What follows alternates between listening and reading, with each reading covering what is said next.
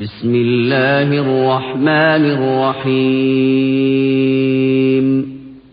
والسابقون الأولون من المهاجرين والأنصار والذين اتبعوهم بإحسان رضي الله عنهم ورضوا عنه وأعد لهم جنات وأعد لهم جنات تجري تحتها الأنهار خالدين فيها أبدا. ذلك الفوز العظيم.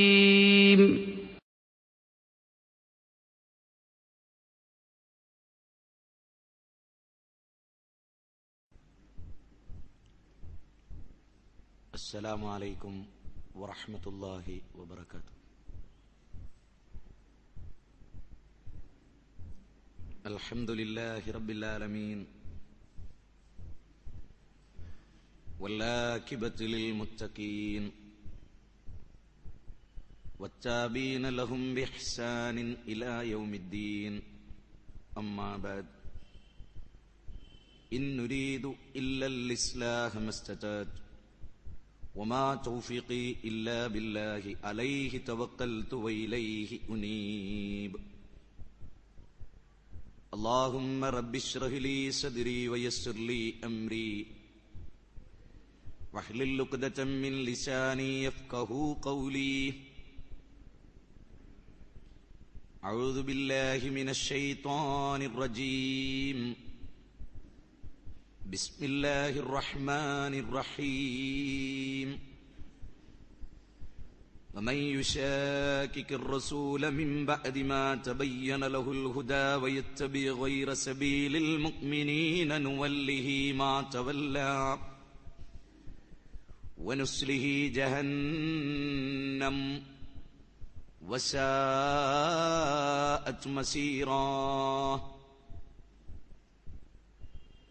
وإن كنت ذا مال ولم تك راحما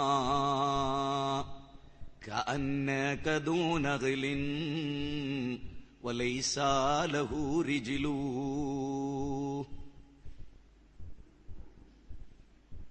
പ്രിയമുള്ള സഹോദരന്മാരെ സഹോദരികളെ സുഹൃത്തുക്കളെ അള്ളാഹുവിന്റെ ദീനിനെ യഥാവിധി മനസ്സിലാക്കുവാനും അന്തിമ പ്രവാചകനായ മുഹമ്മദ് മുസ്തഫ റസൂൽ കരീം സല്ലല്ലാഹു അലൈഹി വസല്ലമയും അദ്ദേഹത്തിന്റെ സഹാബികളും എങ്ങനെ ജീവിച്ചു പോന്നുവോ അത് പ്രകാരം ജീവിക്കുന്ന ആളുകൾക്കാണ് സ്വർഗം ലഭിക്കുക എന്ന് റസൂലുല്ലാഹി സല്ലല്ലാഹു അലൈഹി വസല്ലമയുടെ വാക്ക്. യഹൂദ ക്രിസ്ത്യാനികൾ പല വിഭാഗങ്ങളായി എഴുപത്തിരണ്ടോളം വിഭാഗങ്ങളായി പിരിയുമെന്നും എന്റെ സമുദായം എഴുപത്തിമൂന്ന് വിഭാഗമായി തീരുമെന്നും കുല്ലുഹും ഫിന്നാർ ഇല്ലാമില്ലത്തും വാഹിദ. കുല്ലുഹും ഫിന്നാർ. അവരെല്ലാവരും നരകത്തിലാണ്. ഇല്ലാമില്ലത്തം വാഹിദ. ഒരു വിഭാഗമൊഴികെ. അപ്പോൾ എന്റെ സമുദായം എഴുപത്തിമൂന്ന് വിഭാഗമായി ഉൾപ്പിരിയുന്നതിൽ ഒരു വിഭാഗം മാത്രമായി സ്വർഗത്തിൽ പോകും. അപ്പൊ സഹാബത്ത് ചോദിച്ചു നബിയെ ആരാണ്? ആ സ്വർഗത്തിൽ പോകുന്ന ആളുകൾ ആരാണ്?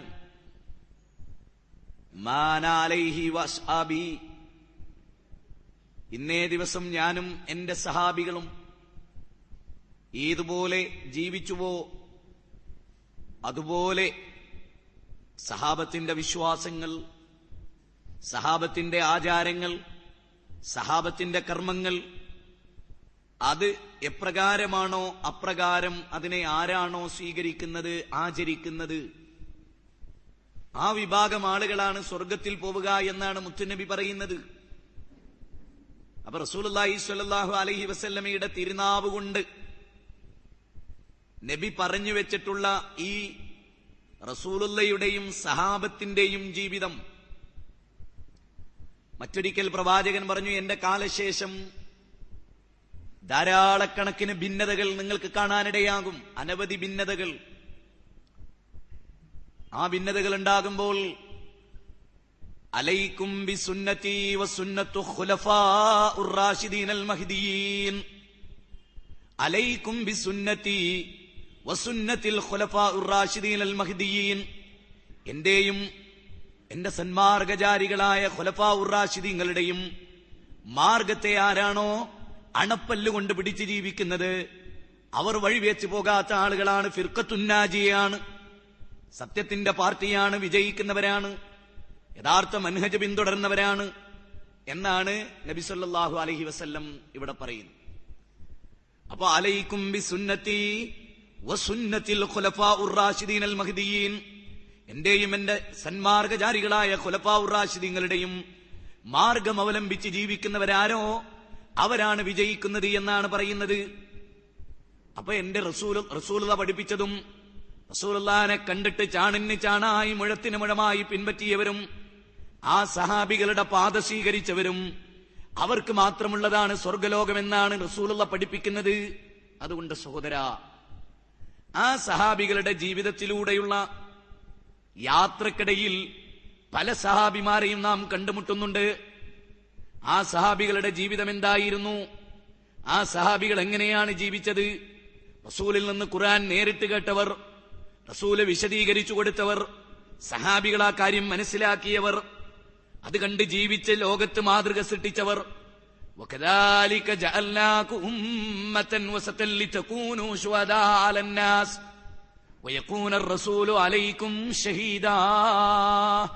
അപ്രകാരം നിങ്ങൾ ഒരു മധ്യമ സമുദായമാക്കി തീവ്രവാദമില്ലാത്ത മിതവാദമില്ലാത്ത രണ്ടിന്റെയും ഇടയിൽ അള്ളാഹുവിന് ഇഷ്ടപ്പെട്ട മധ്യമ നിലപാട് സ്വീകരിക്കുന്നവരായി റസൂൽ ലോകത്തിനും നിങ്ങൾക്കും മാതൃകയായ പോലെ നിങ്ങൾ ലോകജനങ്ങൾക്ക് മാതൃകയാകുന്ന ഒരു വിഭാഗം ആളുകളായി തീരണം.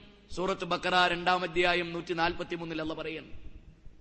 അപ്പൊ അങ്ങനെയുള്ള ഒരു മധ്യമ വിഭാഗം അവരാണ് സഹാബികൾ.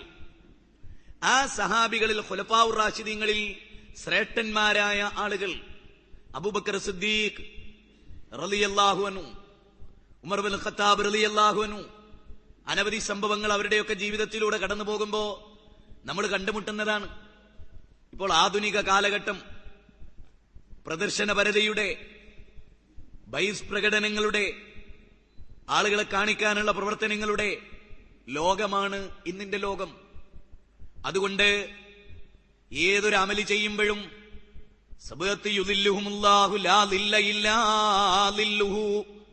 ഏഴ് വിഭാഗം ആളുകൾ അർഷിന്റെ തണൽ ലഭിക്കും. പരലോകത്ത് ഏഴ് വിഭാഗം ആളുകൾക്ക് ഇമാമുൻ നീതിമാനായ ഇമാമാണൊന്നാമത്തെ ആൾ പിന്നെ രണ്ടാമത്തതോ റജുലും കൽബുഹും അല്ലക്കും ഫിൽ മസാജിദ്.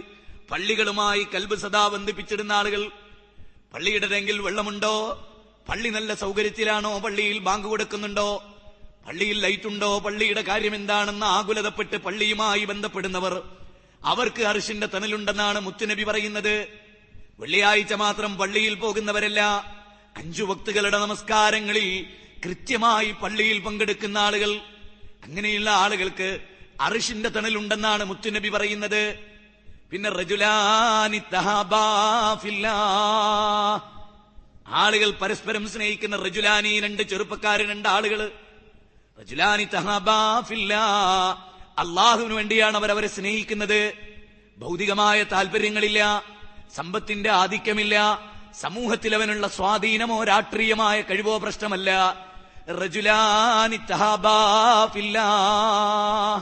അള്ളാഹുവിന് വേണ്ടി അവർ സ്നേഹിക്കുന്നു. അള്ളാഹുവിന്റെ മാർഗത്തിൽ അവർ ഭിന്നിക്കുന്നു. അള്ളാഹുവിന്റെ മാർഗത്തിൽ അവർ ഒന്നു ചേരുന്നു. പടച്ചോന് വേണ്ടി സ്നേഹിക്കുക പടച്ചോന് വേണ്ടി പണങ്ങുക. ഇന്നലെ വരെ ഒന്നിച്ചു നിന്നവൻ ഒരു പുതിയ വാദവുമായി കടന്നു വരുമ്പോ ഇത് ദീനല്ല ഇത് റസൂൽ പഠിപ്പിച്ചതല്ല ഇത് ഖുർഹാനല്ല അതുകൊണ്ട് ഇന്നലെ വരെ നീ എന്റെ കൂട്ടുകാരനായിരുന്നു.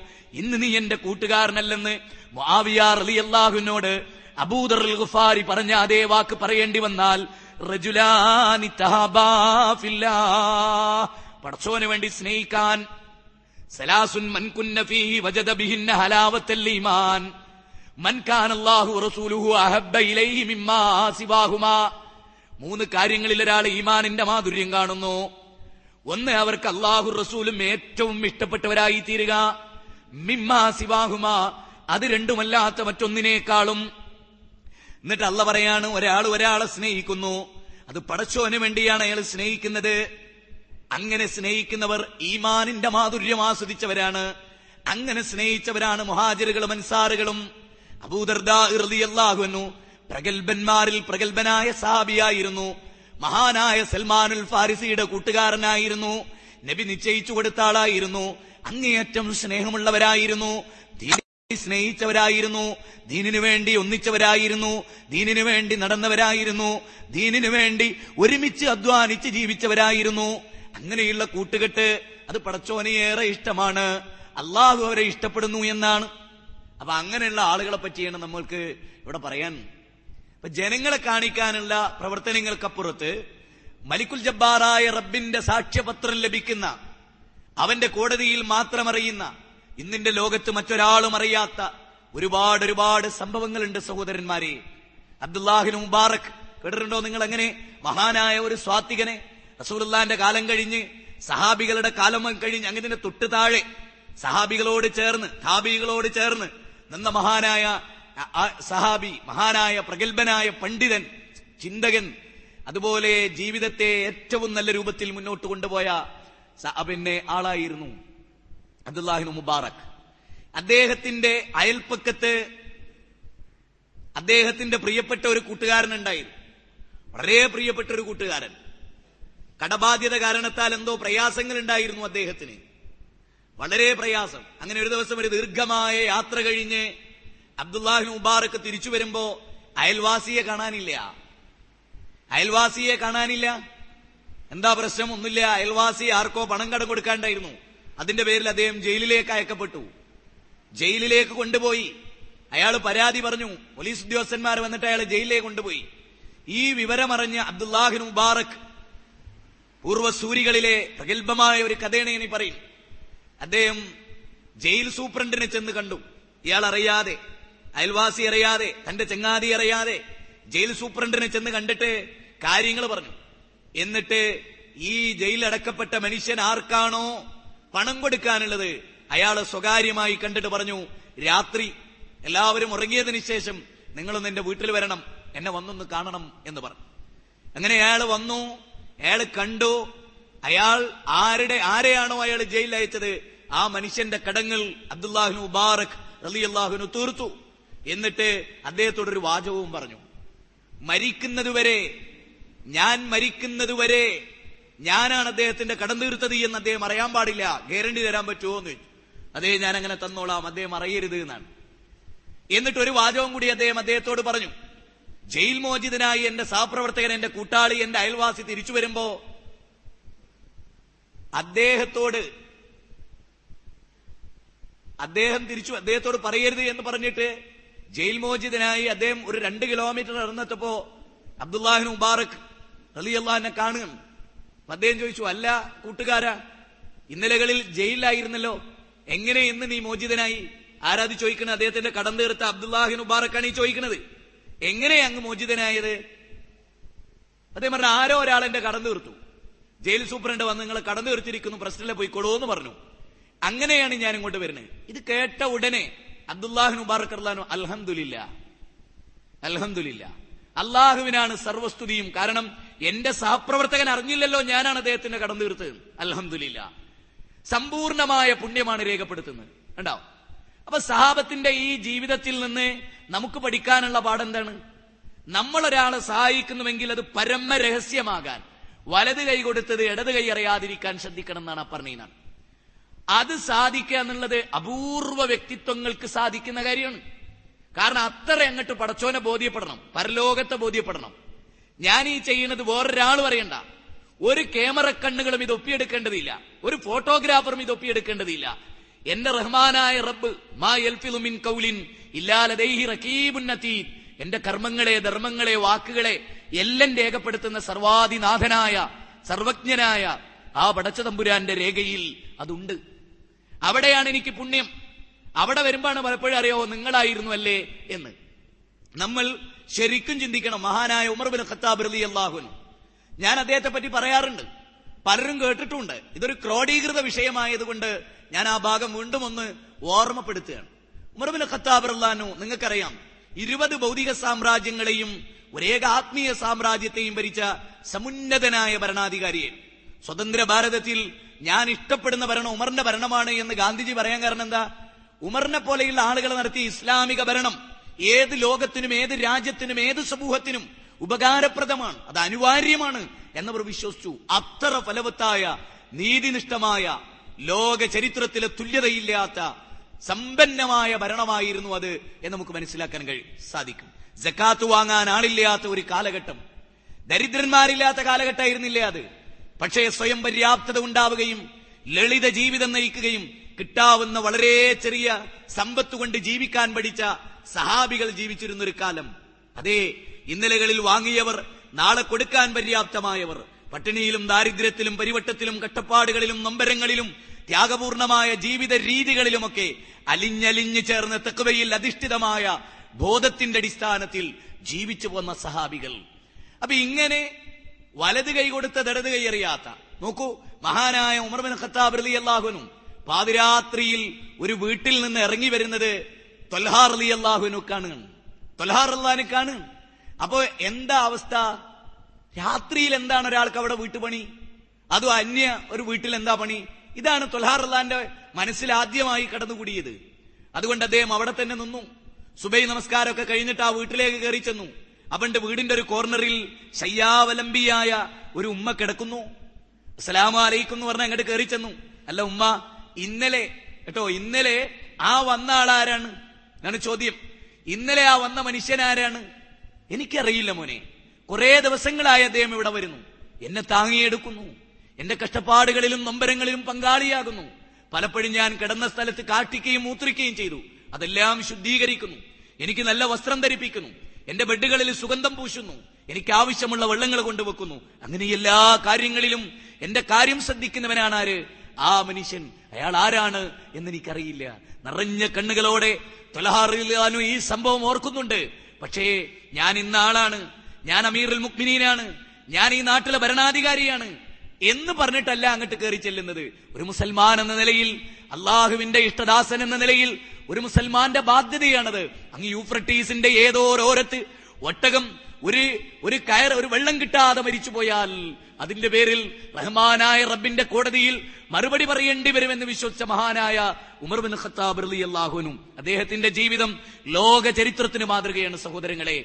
അദ്ദേഹം ഈ വീട്ടിൽ ചെന്നിട്ട് ഞാൻ ആരാണ് എന്ന് പഠിപ്പിക്കുകയല്ല. ഞാൻ ആരാണ് എന്ന് പഠിപ്പിക്കുന്നതിനേക്കാൾ ഞാൻ ആരല്ല എന്ന ബോധം കൃത്യമായവർക്കുണ്ടായിരുന്നു. അതുകൊണ്ടാണ് ആ ഉമ്മ അറിയാതെ. ഉമ്മ അറിയേണ്ടതില്ല. അങ്ങനെ ഒരു ഉദ്ദേശവുമില്ല. ജീവകാരുണ്യ പ്രവർത്തനത്തിൽ ദാവത്ത് എന്ന വികാരം ഇല്ല എന്നാണ് ഇസ്ലാം പഠിപ്പിക്കുന്നത്. ഒരു സാമൂഹ്യ സേവനം സ്വയം ദാവത്തല്ല ഒരു സാമൂഹ്യ സേവന പ്രവർത്തനം ഒരു ജീവകാരുണ്യ പ്രവർത്തനം സ്വയം ദേവത്തല്ല ദേവത്തിന്റെ ഫലം ചെയ്യുമെന്നേ നാം മനസ്സിലാക്കേണ്ടതുള്ളൂ നാം അറിയേണ്ടതുള്ളൂ സഹോദരങ്ങളെ. ഈ ഉമർ ബിൻ ഖത്താബ് തന്നെയാണ് ഏതോ ഒരു ഒരു കൊച്ചു കൂരയിൽ വിളക്ക് കണ്ട് ആ ഭാഗത്തേക്ക് നടന്നു നീങ്ങുമ്പോ ആ വീട്ടിന്റെ അടുക്കളയിൽ ഒരു കുടം വെള്ളം വെച്ച് അതിൽ കയ്യിലിട്ടിളക്കിക്കൊണ്ടിരിക്കുന്നു ഉമ്മയെ ഇതൊക്കെ നമ്മൾ പഠിച്ചു പോന്നതാണ് പക്ഷെ ഇതിലെ പാഠം എന്താണ്? അതാണ് ഞാൻ പറയുന്നത്. കഥ പറയുകയല്ല അതിലെ പാഠം എന്താണ്? അത് നമ്മൾ ശരിക്കും പഠിക്കേണ്ടതാണ്. എന്താണ് അതിലുള്ള പാഠം? ആ പാഠം ഇതാണ്. അദ്ദേഹം അവിടെ ചെന്നു. അപ്പൊ പട്ടിണി കിടന്ന് വിശന്ന് വിശപ്പ് സഹിക്കാൻ കഴിയാതെ കിടന്നുറങ്ങുകയായിരുന്നു പിള്ളേര്. പിള്ളേരെ കിടത്തി ഉറക്കി. അവരെ സമാധാനിപ്പിക്കാനായിരുന്നു ഈ പണി. പക്ഷേ ഉമർബിൻ ഖത്താബ്ലാന്റെ മനസ്സ് വേദനിച്ചു. അദ്ദേഹം ഗോഡൌണിലേക്ക് ഓടി. ഗോഡൌണിലേക്ക് ഓടി സ്വന്തം ഷോൾഡറിൽ മാവ് ചുമന്നുകൊണ്ട് വന്നപ്പോ ഭൃത്യൻ പറഞ്ഞു പിന്നെ അമീറുൽ മുക്മിനീൻ അത് ഞാൻ ചുമന്നുകൊള്ളാം. അങ്ങയുടെ ഭൃത്യനായി ഞാനുണ്ടല്ലോ. മഹാനായ ഉമർമിൽ ഖത്താബ്ലാന്റെ ചോദ്യം വൃത്യനോടുള്ള ചോദ്യം ആവട്ടെ എന്റെ പാപഭാരങ്ങൾ നീ ചുമക്കുമോ? എന്റെ ഉത്തരവാദിത്തത്തെ നീ നിന്റെ ഷോൾഡറിൽ ഏറ്റെടുക്കുമോ? ഇതെന്റെ ദൗത്യമാണ് എന്ന് പറഞ്ഞ് സ്വന്തം ഷോൾഡറിൽ മാവ് ചുമന്ന് ആ വീട്ടിൽ കൊണ്ടുപോയി കൊടുത്ത് അവർ മാവ് കുഴച്ച് അത് തിന്നുന്നത് കണ്ട് സമാധാനമടയുന്നതുവരെ വീടിന്റെ ഉമ്മറപ്പടിയിൽ വരാന്തയിൽ നിൽക്കുകയാണ് ആര്? ഇരുപത് ഭൗതിക സാമ്രാജ്യങ്ങളെയും ഒരേകാത്മീയ സാമ്രാജ്യത്തെയും ഭരിച്ച മഹാനായ ഉമർബിൻ ഖത്താബ് റഹ്ലാനു പേർഷ്യയെയും കിസ്രയെയും റോമ പേർഷ്യൻ സാമ്രാജ്യങ്ങളെ ലോകത്തിന്റെ നാനാഭാഗങ്ങളിലുള്ള അങ്ങ് കോൺസ്- കോൺസ്റ്റാന്റിനോപ്പിൾ വരെ നീണ്ടു നിൽക്കുന്ന ലോകത്തിന്റെ വിവിധ ഭാഗങ്ങളിലേക്ക് ഇസ്ലാമിന്റെ വെന്നിക്കൊടി പാറിപ്പിച്ച് ജൈത്രയാത്ര നടത്തിയ ധീരന്മാരിൽ ധീരനായ ഉമർമിന് ഖത്താബ് റഹ്ലാനാണ് ഒരു ചെറ്റക്കുടിലിന്റെ വരാന്തയിൽ പിഞ്ചു പൈതങ്ങൾ ഭക്ഷണം കഴിച്ചു തീരുന്നതുവരെ കാത്തു നിൽക്കുന്ന ക്ഷമാലുവായ പടച്ചവനെ പേടിക്കുന്ന ഒരു ഭരണാധികാരിയെ ഉമർബിൻ ഖത്താബ് റഹ്ലാൻ നമ്മൾ കാണുന്നുണ്ട് സഹോദരങ്ങളെ. എന്നിട്ട് ഇവിടെ ഒരു രംഗമുണ്ടായി. വല്ലാത്തൊരു രംഗം. ഭക്ഷണമൊക്കെ കഴിച്ച് കുട്ടികൾ സമാധാനമായി ഉറങ്ങിയപ്പോ ആ വീട്ടിലെ ഉമ്മ പുറത്തേക്ക് വന്നിട്ട് പറഞ്ഞു അദ്ദേഹത്തോട് അങ്ങ് എത്ര നല്ല മനുഷ്യനാണ്. ഉമറിനേക്കാൾ എത്ര നല്ല മനുഷ്യനാണ് അങ്ങ് ചിന്തിക്കണം. ആരോടാ ഇത് പറയുന്നത്? അമീറുൽ മുക്മിനീൻ ഉമർബിൻ ഖത്താബ് റഹ്ലാന്റെ മുഖത്ത് നോക്കി പറയാണ് അങ്ങ് എത്ര നല്ല ഉമറിനേക്കാൾ എത്ര നല്ല മനുഷ്യനാണ്. എന്നാൽ ആ ഘട്ടത്തിൽ പോലും ആ സ്ത്രീയോട് പറയുന്നില്ലേ സ്ത്രീയെ നീ ആ പറയുന്ന ഉമർ ഞാനാണ്. എന്നെ പറ്റി നിനക്ക് മോശമായ ധാരണയാണല്ലേ? എന്ന് തിരുത്താനോ അതൊന്ന് തിരുത്തി പറയാനോ ഞാനാണ് ഇവിടെ കൊണ്ടുവന്നതെന്ന് പറയാനോ ഉമർ ഖത്താബ് തയ്യാറായില്ല എന്ന് മാത്രമല്ല ഒരു നേരിയ പുഞ്ചിരി സമ്മാനിച്ചുകൊണ്ട് അദ്ദേഹം കടന്നുപോയി. ഇവിടെ എന്റെ മനസ്സ് ഉടക്കി നിന്നതും കുടുക്കി നിന്നതും ഒരു ചോദ്യത്തിലാണ്. എന്ത്? ആ ചോദ്യം ഇതാണ്. ജീവകാരുണ്യ പ്രവർത്തനം ചെയ്യുമ്പോൾ അത് ഇന്ന സംഘടനയാണ് എന്നറിയേണ്ടിയിരുന്നുവെങ്കിൽ ഇന്ന് വ്യക്തികളാണ് എന്നറിയേണ്ടിയിരുന്നുവെങ്കിൽ തീർച്ചയായും സഹോദരങ്ങളെ നാം ആലോചിക്കേണ്ട വളരെ ഗൗരവകരമായ കാര്യം എന്താണ് ആ കാര്യം ഇതാണ് അദ്ദേഹം അത് പറയുമായിരുന്നില്ലേ? ഞാൻ അമീറാണ്. ഞാൻ ഉമർബിൻ ഖത്താബ്രലാനാണെന്ന് പറയുമായിരുന്നില്ലേ? അതുവഴിയെങ്കിലും ആ സ്ത്രീക്ക് അദ്ദേഹത്തെ കുറിച്ച് നല്ലൊരു അഭിപ്രായം ഉണ്ടാക്കാമായിരുന്നില്ലേ? പക്ഷേ അദ്ദേഹം അത് പറയുന്നില്ല എന്നത് നമ്മെ ഇരുത്തി ചിന്തിപ്പിക്കേണ്ട കാര്യങ്ങളാണ്. സഹോദരന്മാരെ നമ്മെ ശരിക്കും ഇരുത്തി ചിന്തിക്കും എന്തുകൊണ്ട് അവരാരും അത് പറഞ്ഞില്ല? പടച്ചവൻ അറിഞ്ഞാൽ മതി. പടച്ചവൻ അറിയുന്നിടത്താണ് വിജയം. ആ ഒരു തലത്തിലേക്ക് ആളുകൾ ഉയർന്നു വരണമെന്നാണ് ഉമർബിൻ ഖത്താബ് ജീവിതത്തിലൂടെ നാം അറിയുന്നതും നാം മനസ്സിലാക്കുന്നതും. മറ്റൊരിക്കൽ അദ്ദേഹം ഒരു സ്ഥലത്തൂടെ നടന്നു പോകുമ്പോ ഒരു സ്ത്രീയുടെ കരച്ചിൽ കേൾക്കുന്നു. ധീരമായ ദീനദ്രോധനമാണ് കേൾക്കുന്നത്. പ്രസവവേദന കിട്ടി കഷ്ടപ്പെടുന്ന ഒരു സ്ത്രീ. ഓടിച്ചെന്ന് തന്റെ ഭാര്യയും കൂട്ടി അദ്ദേഹം വരെ നിന്നിട്ട് അദ്ദേഹം പറഞ്ഞു അള്ളാഹുവിന്റെ പുണ്യം ലഭിക്കാൻ ഒരവസരം ഇതാ നിനക്ക് വന്നു കിട്ടിയിരിക്കുന്നു. നീ അവസരം ഉപയോഗിക്കണം എന്ന് പറഞ്ഞ് അദ്ദേഹം കൊണ്ടുവരികയാണ്. അങ്ങനെ ആ വീടിന്റെ ഉടമക്ക് അദ്ദേഹം ഭക്ഷണം വെച്ചു കൊടുക്കുന്നു. ആ ഭക്ഷണം കഴിക്കുന്നതിനിടയിൽ ഈ വീട്ടിന്റെ രക്ഷാധികാരി പറയുന്നത് അങ്ങ് ഉമർബിൻ ഖത്താബ് റഹ്ലാനേക്കാൾ എത്ര നല്ല മനുഷ്യനാണ്? അപ്പോൾ പോലും ഉമർബിൻ ഖത്താബ് റഹ്ലാനെ തിരുത്തുന്നില്ല. ഏ ഭയ ഞാനാണത് എന്ന് പറയുന്നില്ല. മറിച്ച് പ്രസവമൊക്കെ കഴിഞ്ഞ് വീട്ടിൽ അദ്ദേഹത്തിന്റെ ഭാര്യ പുറത്തേക്ക് വന്നിട്ട് പറഞ്ഞു അമീറിൽ മുക്മിനീൻ സഹോദരനോട് സന്തോഷിച്ചോളാൻ പറയൂ ഒരു കുട്ടി ഉണ്ടായിട്ടുണ്ട്. അപ്പോഴാണ് ഇയാൾ അറിയുന്നത് ഇത് അമീറുൽ മുക്മിനീനാണ് എന്ന്. ഇത് പറയുമ്പോൾ ഞാൻ ഒരു കാര്യം കൂടി പറയട്ടെ. മഹാനായ ഞാൻ നേരത്തെ പറഞ്ഞ സൽമാൻ ഉൽ ഫാരിസി എന്ന സഹാബി റളിയല്ലാഹു അൻഹു. ഈ സൽമാൻ അൽ ഫാരിസി മുപ്പതിനായിരത്തോളം വരുന്ന ഒരു സമൂഹത്തിന്റെ നേതൃത്വത്തിൽ എത്തിയിട്ടുള്ള ഘട്ടം നിർബന്ധ ഘട്ടത്തിൽ എത്തിയിട്ടുള്ള ഒരു ഘട്ടം. അന്ന് അദ്ദേഹം സിറിയയിലെ ഏതോ ഒരു സിറിയയിലെ ഒരു കച്ചവടക്കാരൻ തലയിൽ വലിയ ചുമടൻ ചുമന്ന് ഭാരിച്ച ഉത്തരവാദിത്വമായി പോയപ്പോ അദ്ദേഹം ഇദ്ദേഹത്തെ കണ്ടുമുട്ടുന്നുണ്ട്. സൽമാനുൽ ഫാരിസിയെ കണ്ടുമുട്ടുന്നുണ്ട്. ഈ സിറിയക്കാരനായ കച്ചവടക്കാരൻ. ആ സമയത്ത് അദ്ദേഹം ചോദിക്കുന്നുണ്ട് ഏയ് മനുഷ്യ ഞാൻ നിനക്ക് കൂലി തരാം. എനിക്കിത് ഭാരം ചുമക്കാൻ വയ്യ. നീ ഇതൊന്ന് ചുമക്കുമോ? എന്ന് സിറിയയിലെ കച്ചവടക്കാരൻ ചോദിച്ചു. ആരോടാ ചോദിക്കുന്നത്? അമീറായിരുന്നു എന്ന് അദ്ദേഹം. ആ പ്രദേശത്തിന്റെ നേതാവായിരുന്നു ആര്? മഹാനായ സൽമാനുൽ ഫാരിസി റളിയല്ലാഹുവിനു പക്ഷേ അതൊന്നും അറിയിക്കാതെ ഈ സിറിയക്കാരന്റെ വലിയ ചുമട് സ്വന്തം തലയിലേറ്റി അദ്ദേഹം നടന്നു പോകുന്നതിനിടയിലാണ് സഹപ്രവർത്തകർ വഴിമധ്യത്തിൽ വെച്ച് കണ്ടുമുട്ടുന്നത്. ആ വഴിമധ്യത്തിൽ വെച്ച് കണ്ടുമുട്ടുമ്പോൾ അല്ലയോ അമീർ എന്താണിത്? എന്നവർ ചോദിച്ചു എപ്പോഴാണ് സിറിയക്കാരന് അത്ഭുതം തോന്നി? എന്താണിത്? ഇതവരുടെ നേതാവാണ് ഈ ആളുകളുടെ നേതാവാണ്. ഇതാണ് മഹാനായ പിന്നെ സഹാബി എന്ന് സൽമാനുൽ ഫാരിസി എന്ന് പറയുന്ന സഹാബി ഇദ്ദേഹം ഗവർണറാണല്ലോ എന്ന കാര്യം സിറിയക്കാരൻ അപ്പോഴാണ് അറിയുന്നത്. പരിങ്ങലോടെ ബുദ്ധിമുട്ടോടെ സൽമാനുൽ ഫാരിസിയുടെ തലയിൽ നിന്ന് ആ പിന്നെ സാധനം പിടിച്ചു വാങ്ങുമ്പോ സൽമാനിൽ പാരിച്ച് പറഞ്ഞു വേണ്ട ഇത് ഞാൻ തന്നെ നിന്റെ വീട്ടിൽ കൊണ്ടുപോയി വെച്ചുകൊള്ളാം എന്ന് പറഞ്ഞ് ആ ഭാരമേറിയ ചുവടുമായി അദ്ദേഹത്തിന്റെ വീട്ടിലേക്ക് നടന്നു പോകുന്ന ലളിത ജീവിതം നയിച്ച സഹാബികൾ പടച്ചവനെ ഞാൻ ആരാണ്? എന്റെ അസ്തിത്വം എന്താണ് എടാ നിനക്ക് എന്നെ പറ്റി അറിയുമോ? എന്ന് ചോദിക്കാതെ സുന്ദരമായി പടച്ചവനിൽ മാത്രം തവക്കുൽ ചെയ്ത് ലളിത ജീവിതം നയിച്ച മഹാന്മാരായ സഹാബികളെ കുറിച്ചാണ് ആധുനിക ലോകത്തിന്റെ മുമ്പിൽ നമ്മൾ വിശദീകരിക്കുന്നത്. ആധുനിക കാലഘട്ടത്തിലെ ജനങ്ങളെ സംബന്ധിച്ചിടത്തോളം അവർക്ക് അനവധി നേതാക്കന്മാരുടെ കഥകൾ പറയാനുണ്ട് എന്ന് ഞാൻ എന്റെ പ്രഭാഷണത്തിന്റെ കഴിഞ്ഞ പ്രഭാഷണത്തിൽ സൂചിപ്പിക്കുകയുണ്ടായി. സഹാബികൾ ആരായിരുന്നു? എന്തായിരുന്നു അവരുടെ ജീവിതം? ഉമർബിൻ ഖത്താബ് പ്രധാനം നീളമേറിയ ഒരു കുപ്പായം ധരിച്ച് പ്രസംഗിക്കാൻ എഴുന്നേറ്റുന്നപ്പോ ഒരാളെ എഴുന്നേറ്റെന്ന് പറഞ്ഞു മതി. എന്റെ പ്രസംഗമോ അധിക പ്രസംഗമൊക്കെ മതി. ഞങ്ങൾക്കൊക്കെ രണ്ട് മീറ്റർ കിട്ടി. നിനക്കിതാ ഏറെക്കുറെ മൂന്ന് നാല് മീറ്ററിനടുത്ത് വലിയൊരു കുപ്പായം കിട്ടി. എവിടുന്ന് കിട്ടി? ആരോടാ ചോദിക്കുന്നത്? ഒരു വലിയ ഭൗതിക സാമ്രാജ്യത്തിന്റെ അധിപനായി സമൂഹത്തെ ഇസ്ലാമിക നിയമമനുസരിച്ച് ഭരിച്ച അമീറുൽ മുക്മിനീനോടാണ് ചോദ്യം.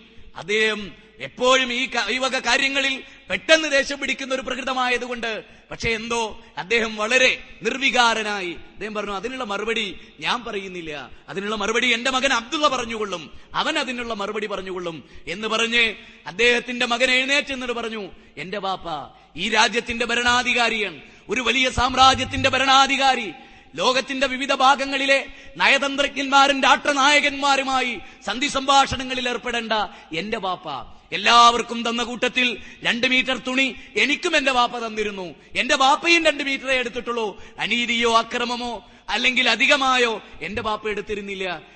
ഒരുപാട് സ്ഥലങ്ങളിൽ തുന്നിപ്പിടിപ്പിച്ച കണ്ടം വെച്ച് അനവധി ശീലകഷ്ണങ്ങൾ വെച്ച് തുന്നിപ്പിടിപ്പിച്ച് സ്വന്തം കരങ്ങളാൽ തുന്നിപ്പിടിപ്പിച്ച് ഒരു വലിയ രാജ്യത്തിന്റെ ഭരണാധികാരി എന്റെ പിതാവ് ആളുകളുടെ ചെല്ലുമ്പോ എനിക്ക് ലജ്ജ തോന്നിയിരുന്നു. അതുകൊണ്ട് എന്റെ ബാപ്പാക്ക് ഞാൻ ആ തുണി കൂടെ സമ്മാനിക്കുകയായിരുന്നു. ഇതാണ് എന്റെ ബാപ്പ ഇത് പറഞ്ഞപ്പോൾ ഇനി പറയൂ ഉമരെ ഞങ്ങൾ കേട്ടുകൊള്ളാം. അങ്ങ് എത്ര വലിയ നേതാവാണ് എത്ര നീതിമാനാണ് എന്ന് പറയുന്ന സുതാര്യമായ വിചാരണകളുള്ള പരസ്പരം ചർച്ച ചെയ്യുന്ന എവിടുന്ന് കിട്ടി എവിടുന്ന് വന്നു എവിടെ നിനക്ക് എന്ന് ചോദിക്കുന്ന ചോദ്യം ചെയ്യുകയും തിരുത്തി കൊടുക്കുകയും ആളുകളോട് മറുപടി പറയുകയും എനിക്ക് മറുപടി പറയാൻ സന്മനസ്സില്ല. നീ നിന്റെ പണി നോക്ക് എന്ന് പറയുന്ന സമ്പ്രദായമല്ല. മഹാനായ ഖാലിദുൻ വലീദ് അലി അള്ളാഹുനുവിനെ നിങ്ങൾക്കറിയാം ഖാദിസിയ രണാങ്കണം ചരിത്രത്തിന്റെ ശ്രദ്ധേയമായ മുഹൂർത്തത്തിൽ പലപ്പോഴും ഇസ്ലാമിന്റെ വെന്നിക്കൊടി പാറിപ്പിച്ച് ഖാലിദിന്റെ ജൈത്രയാത്ര അറബ് ജനതയിൽ പുളകം കൊള്ളിച്ച് മുസൽമാന്റെ ഈമാനിക തലങ്ങളെ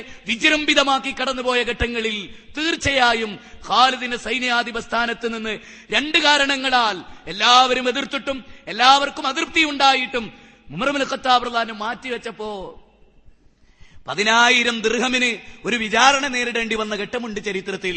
ഖാലിദ് പതിനായിരം രൂപ ഒരാൾക്ക് കൊടുത്തു. ഖാലിദ് എവിടെ നിന്നാണ് നിനക്ക് ഈ പതിനായിരം കിട്ടിയത്? ഖാലിദിനെ വിചാരണ ചെയ്യാൻ തീരുമാനിച്ച് ഒരു തൂണിൽ കൊണ്ടുപോയി ഖാലിദിനെ ഒരു സ്ഥലത്ത് നിർത്തി. ഖാലിദിനോട് അമീറുൽ മുക്മിനീൻ ചോദിച്ചു എവിടുന്ന് ഖാലിദ്? ഈ പണം എവിടുന്നാണ്? നിന്റെ കയ്യിൽ ഈ വന്ന പതിനായിരം എവിടെ നിന്നാണ് കിട്ടിയത്? അത് എന്റെ പണമാണ് നീ നിന്റെ പണി നോക്ക് എന്ന് പറയേണ്ടതിന് പകരം അദ്ദേഹം മൗനം ദീക്ഷിക്കുകയായിരുന്നു. മഹാനായ ബിലാൽ റലി അള്ളാഹുനു അറിയുമോ അവരുടെ സ്ഥാനം? മഹാനായ ബിലാൽ റലി അള്ളാഹുനു ഖാലിദ് അമീറുൽ മുക്മിനീൻ ചോദിച്ചത് കേട്ടില്ലേ എന്ന് പറഞ്ഞ് പിന്നിലൂടെ കൈതിരിച്ചു തൂണിലേക്ക് കെട്ടി അദ്ദേഹത്തിന്റെ തലപ്പാ വഹിച്ചു മാറ്റിയിട്ട് പറഞ്ഞു ഖാലിദ് ചോദ്യം കേട്ടില്ലേ? മറുപടി പറയാനാണ് പറഞ്ഞത് എന്ന് പറഞ്ഞു. ഖാലിദ് വിശദീകരിച്ചു അതെന്റെ സമ്പത്തായിരുന്നു.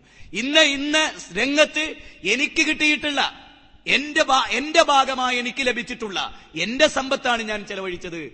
ആ മഹാനായ ബിലാറുല്ലാനു ഓടി വന്ന് ആ തലപ്പാവ് തലയിലണിയിച്ച് എന്നിട്ട് കെട്ടയിച്ചു വിട്ട് യാതൊരു പരാതിയും അവർക്കുണ്ടായിരുന്നില്ല. കാരണം ഇത് പരലോകത്തിന്റെ വിഷയമാണ്. ദുനിയാവിലെ സ്ഥാനമാനങ്ങളുടെ ദുനിയാവിലെ അനാലീയത്തിന്റെ പ്രശ്നങ്ങളായിരുന്നില്ല ഇത് എന്ന് കൃത്യമായി അവർക്കറിയാമായിരുന്നു. സഹോദരങ്ങളെ അങ്ങനെ ജീവിച്ചവരാണ് സഹാബത്ത്. ആ സഹാബത്തിന്റെ ജീവിതത്തിലുടനീളം നാം തീർച്ചയായും കാണുന്നതും മനസ്സിലാക്കുന്നതും എന്താണ് എന്നതിനെ കുറിച്ചുള്ള ഒരു എളിയ സൂചനയാണ് ഞാൻ ഈ നൽകുന്നത്. ഇനി നിങ്ങൾ നോക്ക് മഹാനായ ഒരു സഹാബിയെ കുറിച്ച് ഞാൻ നിങ്ങളുടെ മുമ്പാകെ പറയാൻ ആഗ്രഹിക്കുന്നു. മഹാനായ അബു അയ്യൂബിൽ അൻസാരി റലി അള്ളാഹുനു കേട്ടിരിക്കും നിങ്ങൾ ആ സഹാബിയെ വളരെ ദീർഘമായ ചരിത്രങ്ങളുള്ള അബു അയ്യൂബിൽ അൻസാരി. സഹാബികളുടെ കൂട്ടത്തിൽ വളരെയേറെ ആദരിക്കപ്പെട്ടിട്ടുള്ള പല കാരണങ്ങളാൽ ആദരിക്കപ്പെട്ടിട്ടുള്ള വ്യക്തിയായിരുന്നു അബു അയ്യൂബിൽ അൻസാരി. ആ പേര് കേൾക്കുമ്പോ ചരിത്രം അറിയാവുന്നവർക്കറിയാം റസൂലുള്ളാന്റെ ഒട്ടകം മുട്ടുകുത്തിയത് ഈ അബു അയ്യൂബ് അൻസാരിയുടെ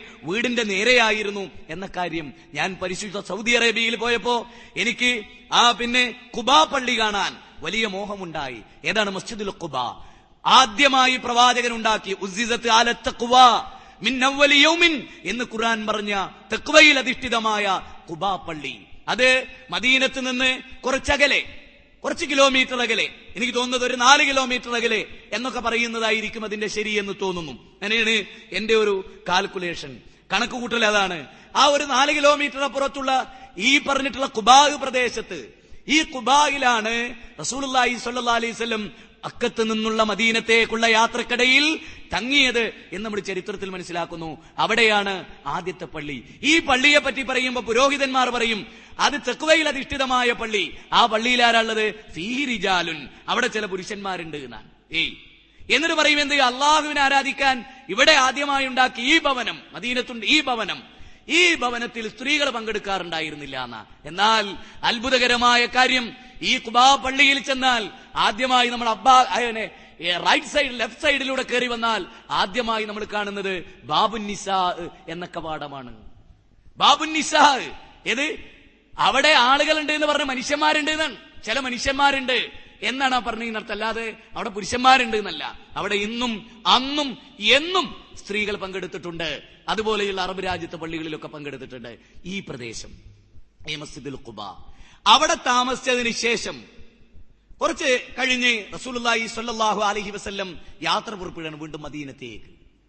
പരിവാരങ്ങളോടെ മദീനത്തുള്ള അറബികൾ അൻസാറുകൾ നമ്മൾ വിളിക്കപ്പെട്ടിട്ടുള്ള ആളുകൾ അവർ റസൂലുള്ളാനെ സ്വീകരിക്കാൻ എല്ലാവിധ അഭിലാഷങ്ങളോടെ ആഗ്രഹത്തോടെ റോഡരികുകളിൽ കവലകളിൽ അതുപോലെ ഈത്തപ്പനകളിൽ എല്ലാം കയറി ആരവം മുഴക്കി അവർ സ്വീകരിക്കാനുള്ള ഒരുക്കത്തോടെ. നബി സല്ലല്ലാഹു അലഹി വസല്ലം നബി കരീം സല്ലല്ലാഹു അലഹി വസല്ലം എവിടെ വരും ഞങ്ങളുടെ ഒപ്പം എവിടെ താമസിക്കും എന്നൊക്കെ അവരുടെ മനസ്സുകൾ ഉണ്ടായിരുന്നു.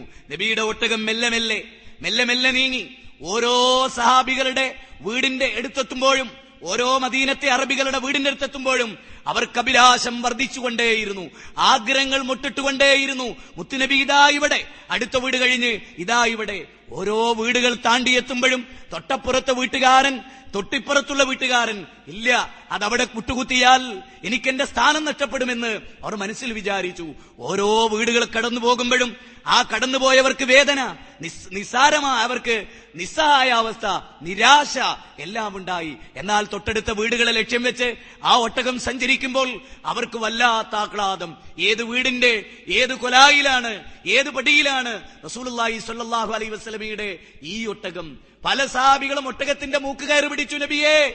എന്ത് സൗകര്യമാണ് അങ്ങക്ക് ഞങ്ങൾ നൽകേണ്ടത്? ലോക ചരിത്രത്തിൽ അഭയാർത്ഥിയായി കടന്നു വന്ന ഒരാളെയും ഇങ്ങനെ സ്വീകരിക്കപ്പെട്ടിട്ടില്ല എന്നത് ആകാശത്തിന്റെ ചുവട്ടിലെ മാനവരാശിയുടെ ചരിത്രത്തെ ഒരാവർത്തി വായിച്ചു പോരുന്ന ആർക്കും മനസ്സിലാക്കാൻ സാധിക്കും. ലോകത്ത് അഭയാർത്ഥികളായി വന്ന ഒരു മനുഷ്യനെയും ലോകത്തൊരു ജനവിഭാഗവും ഇപ്രകാരം സ്വീകരിച്ചിട്ടില്ല. അതെന്തൊരു സ്നേഹമായിരുന്നു അതെന്തൊരു ബന്ധമായിരുന്നു. ലോകചരിത്ര കണ്ണികളിൽ ബന്ധത്തിന്റെ സാമൂഹ്യ മനഃശാസ്ത്രത്തിന്റെ അകത്തളങ്ങളിലേക്ക് കടന്നു ചെല്ലുമ്പോ മനുഷ്യന്റെ ഹൃദയങ്ങളെ കോർത്തിണക്കിയ വിശുദ്ധ ഖുരാൻ പറഞ്ഞ പോലെ നിങ്ങൾ നരകത്തിന്റെ വക്കിലായിരുന്നു. അവിടെ നിന്ന് അള്ളാഹു നിങ്ങളുടെ ഹൃദയങ്ങളെ ഒന്നിപ്പിച്ചു. എന്നിട്ട് നരകാഗ്നിയിൽ നിന്ന് അവൻ നിങ്ങളെ രക്ഷപ്പെടുത്തി. അങ്ങനെ നിങ്ങൾ അവനെ സഹോദരങ്ങളാക്കി തീർത്തു. യാ അയ്യുഹല്ലദീന ആമനു സത്യവിശ്വാസികളെ നിങ്ങൾ പരസ്പരം സഹോദരങ്ങളാണ്. ഇന്നമൽ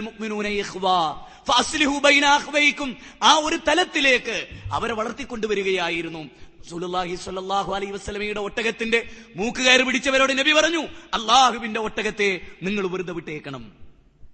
അതിനോട് ആജ്ഞാപിക്കപ്പെട്ട ഒരു സ്ഥലമുണ്ട്. എന്നാണ് റസൂൽ പറയുന്നത്. അതിനോട് ആജ്ഞാപിക്കപ്പെട്ട ഒരു സ്ഥലമുണ്ട്. ആ സ്ഥലത്തത് മുട്ടുകുത്തിക്കൊള്ളും എന്ന്. നമ്മുടെ ഇസ്ലാമിക ഹിസ്റ്ററി ചരിത്രം അത് പഠിക്കുകയാണെന്ന് മനസ്സിലാക്കിയാൽ മതി.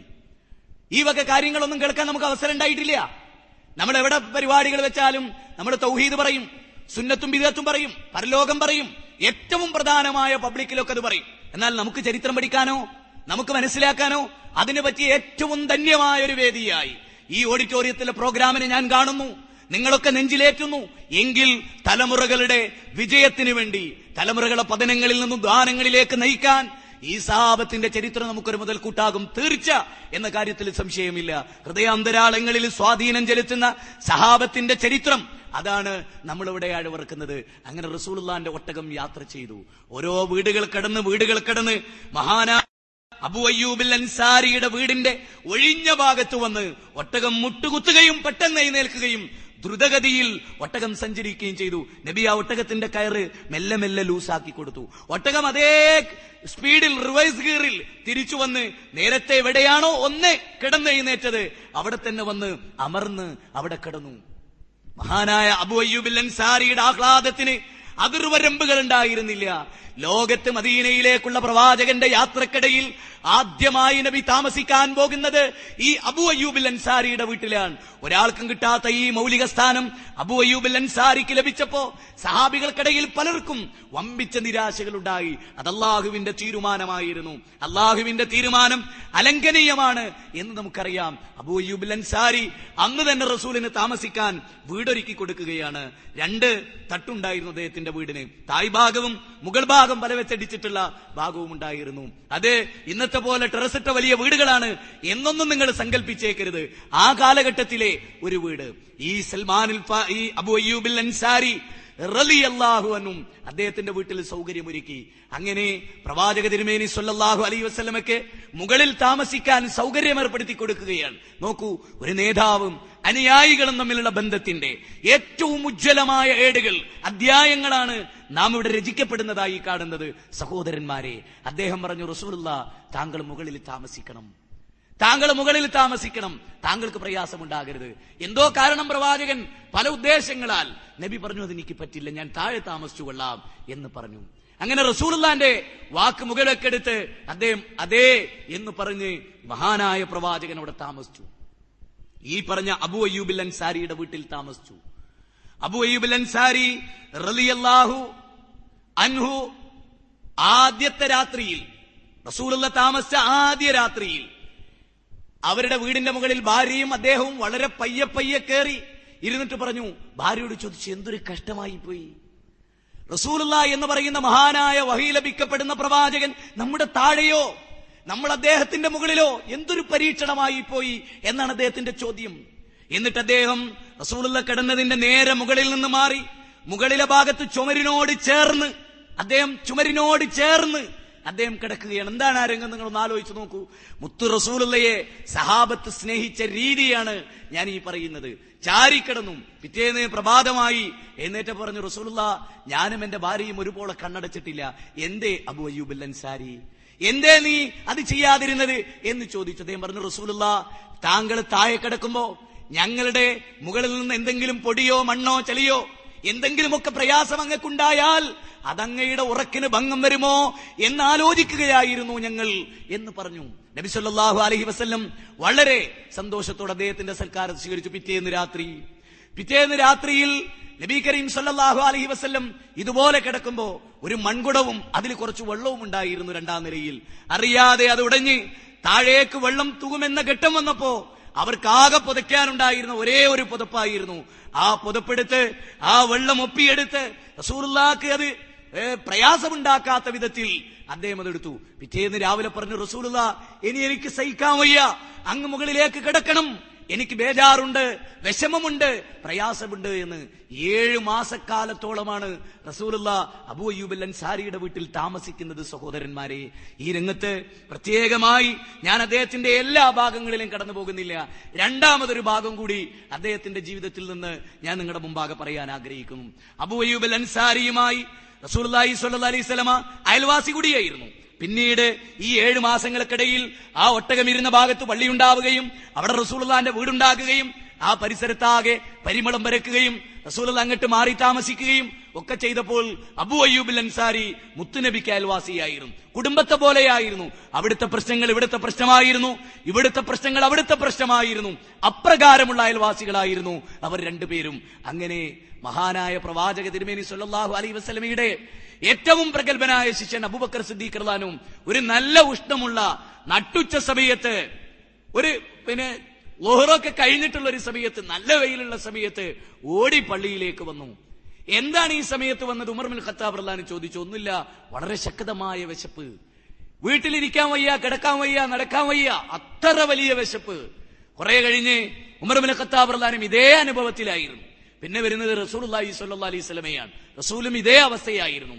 ഈ മൂന്നാളുകളും കൂടെ അബു അയ്യൂബിൽ അൻസാരിയുടെ വീട്ടിലെ ഉമറപ്പടിയിൽ ചെന്ന് അദ്ദേഹത്തിന്റെ ഡോറിന് മുട്ടി വിളിച്ചു അപ്പൊ ഭാര്യ തുറന്ന് പുറത്തു വന്നു. എന്തേയും ചോദിച്ചു. എവിടെ അബു അബു അയ്യൂബിൽ അൻസാരി എവിടെ അദ്ദേഹം അതാ അവിടെ ആ പിന്നെ ഈതപ്പന തോട്ടത്തിൽ ജോലി ചെയ്തുകൊണ്ടിരിക്കുന്നതിനിടയിൽ റസൂലുല്ലാന്റെ സംസാരം കേട്ട് ഓടി വന്ന് സലാം പറഞ്ഞ് റസൂല്ലാൻ വിളിച്ചു എന്ത് പറ്റി നബിയെ? ഈ സമയത്ത് സാധാരണ ഇവിടെ കാണാറില്ലല്ലോ. എന്താണ് ഇങ്ങനെ? എന്ന് ചോദിച്ചു. വിശപ്പ് സഹിക്ക വയ്യാതെയാണ് നബി സല്ലാഹു അലൈ വസ്ലമയും ഈ അനുചരന്മാരിവിടെ വന്നിട്ടുള്ളത്. വേഗം തന്നെ അദ്ദേഹത്തിന്റെ തോട്ടത്തിലേക്ക് ഓടി എഴുപതോളം കാരക്കൾ ഉൾക്കൊള്ളുന്ന ഉണങ്ങിയതും പഴുത്തു പാകമായി കൊണ്ടിരിക്കുന്നതുമായത് എടുത്തുകൊണ്ടുവന്ന് റസൂലുള്ളാഹി സല്ലാ അലൈഹി സ്വലമയുടെ കരങ്ങളിൽ കൊടുത്തു. എന്നിട്ട് അവരത് ഭക്ഷിച്ചുകൊണ്ടിരിക്കുന്നതിനിടയിൽ റസൂലുള്ളാഹിനോട് അബു അയ്യൂബിൽ അൻസാരി പറഞ്ഞു നബിയെ ഞാനൊരാടിനെ അറച്ചിട്ട് നിങ്ങൾക്ക് സദ്യ ഒരുക്കാൻ ആഗ്രഹിക്കുന്നു. നിങ്ങൾ ആലോചിക്കണം. ആ വാചകം പറഞ്ഞ ഉടനെ റസൂലുള്ള പറഞ്ഞു അബു അയ്യൂബിൽ അൻസാരിയോട് ദാ വളരെ കരുതലോടെ കറന്നുകൊണ്ടിരിക്കുന്ന പാലുള്ള കുഞ്ഞുങ്ങൾ പാൽ കുടിച്ചുകൊണ്ടിരിക്കുന്ന ആടിനെ കറക്കരുതേ. നിങ്ങൾ നോക്കൂ ഏതൊരു വിശപ്പിന്റെ ഘട്ടത്തിലും അവിടെ ഒരു ജീവിയോടുള്ള കാരുണ്യം പ്രവാചകൻ ഓർത്തു. മുലകുടിയുള്ള മുലപ്പാൽ നൽകുന്ന തള്ളയായിട്ടുള്ള ആടിനെ അറുക്കരുതേ എന്ന ആ രംഗത്ത് പ്രവാചകൻ തിരുത്തി പറഞ്ഞു കൊടുക്കുകയാണ്. എന്നിട്ടൊരു ആട്ടിൻകുട്ടിയെ അറുത്ത് കൊണ്ടുവന്ന് ഭാര്യയെ വിളിച്ചിട്ട് അദ്ദേഹം പറഞ്ഞു അബു അയ്യൂബിൽ അൻസാരി പറഞ്ഞു നീ ചപ്പാത്തി ഉണ്ടാക്കും ഞങ്ങൾക്ക്. അവിടെയും സഹാബികളുടെ ജീവിതത്തിലെ പ്രവാചകന്റെ ഓരോ രംഗത്ത് ശ്രദ്ധിക്കേണ്ട മറക്കാത്തവരാണവർ. ഉടനെ തന്നെ അബോയിബൽ അൻസാരി ഭാര്യയോട് പറഞ്ഞു ചപ്പാത്തി ഉണ്ടാക്കുന്ന കാര്യത്തിൽ നീ മിടുക്കിയാണല്ലോ എന്ന്. പ്രഗത്ഭന്മാരായ സാബികളുടെ ഇടയിൽ വെച്ച് സ്വന്തം ഭാര്യയെ പ്രശംസിച്ചപ്പോൾ അത് ഭാര്യയുടെ ജീവിതത്തിൽ ഭർത്താവുമായുള്ള ബന്ധത്തിന് കൂടുതൽ മാറ്റുകൂട്ടുകയായിരുന്നു. നമ്മൾ ആലോചിക്കണം ആ രംഗത്ത് ഈ പ്രാണ സമയത്ത് പോലും ഭാര്യയ്ക്ക് ഒരു നല്ല സർട്ടിഫിക്കറ്റ് നൽകുന്നതിൽ ഒരു നല്ല സർട്ടിഫിക്കറ്റ് നൽകുന്നതിൽ ആരും അടിച്ചില്ല. അബു അയ്യൂബിൽ അൻസാരി മടിച്ചില്ല തുടർന്ന് അദ്ദേഹം ആടിനെ ഇറച്ചി ചപ്പാത്തിയൊക്കെ ഉണ്ടാക്കി കൊണ്ടുവച്ച് പ്രവാചക തിരുമേനി ആദ്യത്തിൽ തന്നെ തുടക്കത്തിൽ തന്നെ നല്ലൊരു ഇറച്ചി കഷ്ണമെടുത്ത് ചപ്പാത്തിയിൽ അത് ചുരുട്ടി വെച്ച് നോക്കണം നിങ്ങൾ വല്ലാത്തൊരു സംഭവമാണ് ചപ്പാത്തിയിൽ ചുരുട്ടി വെച്ച് അതിങ്ങനെ കയ്യിൽ പിടിച്ചിട്ട് അബു അയ്യൂബിൽ അൻസാരിയുടെ കയ്യിൽ കൊടുത്തിട്ട് പറഞ്ഞു ഇതാ നോക്ക് എന്റെ മോൾ ഫാത്തിമ. എന്റെ മോൾ ഫാത്തിമ. ആ ഫാത്തിമക്ക് നീ ഇത് ആദ്യം കൊണ്ടുപോയി കൊടുക്ക്. അവൾ തിന്നട്ടെ എന്നിട്ടേ എനിക്ക് തുടങ്ങാൻ വയ്യൂ. എന്റെ മകൾ ഫാത്തിമ എത്രയേറെ നാളുകളായി ഇതുപോലെ ഒരു ഭക്ഷണം കഴിച്ചിട്ട്. അതുകൊണ്ട് എന്റെ മോൾ ഫാത്തിമയുടെ കൈകളിൽ അത് കൊണ്ടുപോയി കൊടുക്ക് എന്ന്. നോക്കൂ അപ്പോഴും സ്വന്തം മകളെ കുറിച്ചുള്ള ഓർമ്മ. അത്ര സ്നേഹമായിരുന്നു. ഏത് ഘട്ടത്തിലും അവർ അയൽവാസികളുമായിരുന്നു. അതാണ് ആ പ്രവാചകന്റെ വ്യക്തിത്വം. അപ്പൊ അബു അയ്യൂബിൽ അൻസാരി ജീവിതത്തിൽ ഈ വിധത്തിൽ നബി കരീം സല്ലാഹു അലഹി വസ്ലമയെ സൽക്കരിച്ച പ്രഗത്ഭനായ സഹാബിയായിരുന്നു. അപ്പൊ അബു അയ്യൂബ് അൻസാരിയുടെ ജീവിതത്തിൽ നിന്ന് നമുക്കുള്ള രണ്ട് പാഠങ്ങൾ. ഒന്ന് റസൂലുള്ളാനെ സ്നേഹിച്ചതും റസൂലുള്ളാനെ സൽക്കരിച്ചതും അതിഥികളെ അവർ സ്വീകരിച്ചതും അപ്രകാരമുള്ള അപ്രകാരമുള്ള ആതിഥ്യ മര്യാദയുടെ അതിഥിയെ സ്വീകരിക്കുന്നതിന്റെ തന്റെ വീട്ടിൽ വരുന്ന ഒരാളോട് കാണിക്കുന്ന മര്യാദയുടെ വലിയ ഉദാഹരണങ്ങളാണ് സഹാബികളുടെ ജീവിതത്തിൽ നമുക്ക് കിട്ടുന്നത്. രണ്ടാമത്തത് അവർ പട്ടിണി കിടന്നവരെ സൽക്കരിച്ചിരുന്നതും ഈ ഘട്ടത്തിൽ നബി കരീം സൊല്ലാഹു അലൈ വസല്ലമ കരഞ്ഞു. നബി സൊല്ലാഹു അലൈ വസല്ലം ചപ്പാത്തിയും അതുപോലെ ഈ പിന്നെ കാരക്കയും മുന്തിരിയും എല്ലാം കയ്യിലെടുത്ത് പ്രവാചകൻ പൊട്ടിക്കരഞ്ഞു. സഹോദരന്മാരെ അപ്പോൾ ഞാൻ പറഞ്ഞു വന്നത് മഹാനായ അബു അയ്യൂബിൽ അൻസാരി റലിയല്ലാഹുവിനെ കുറിച്ചാണ്. ഇനി ഞാൻ അന്ന് കഴിഞ്ഞ ക്ലാസ്സിൽ അബൂ തുൽഹത്തുൽ അൻസാരി റലിയല്ലാഹു ഇവിടെ അബു അയ്യൂബിൽ അൻസാരിയെ പറ്റിയാണ് നമ്മൾ പറഞ്ഞത്. അബൂ തുൽഹത്തുൽ അൻസാരി എന്ന പ്രഗത്ഭനായ സഹാബി.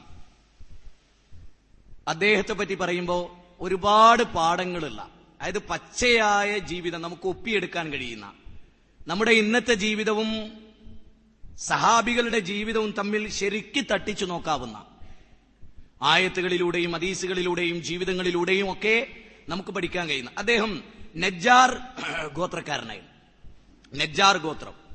ഈ നജ്ജാർ ഗോത്രത്തിലെ വളരെ പ്രഗത്ഭയായ വനിതയായിരുന്നു ഉമ്മുസുലൈം റലി അള്ളാഹു താലാന ഈ ഉമ്മുസുലൈം റലി അള്ളാഹു താലാനഹയെ പറ്റി കേൾക്കാത്തവരില്ല.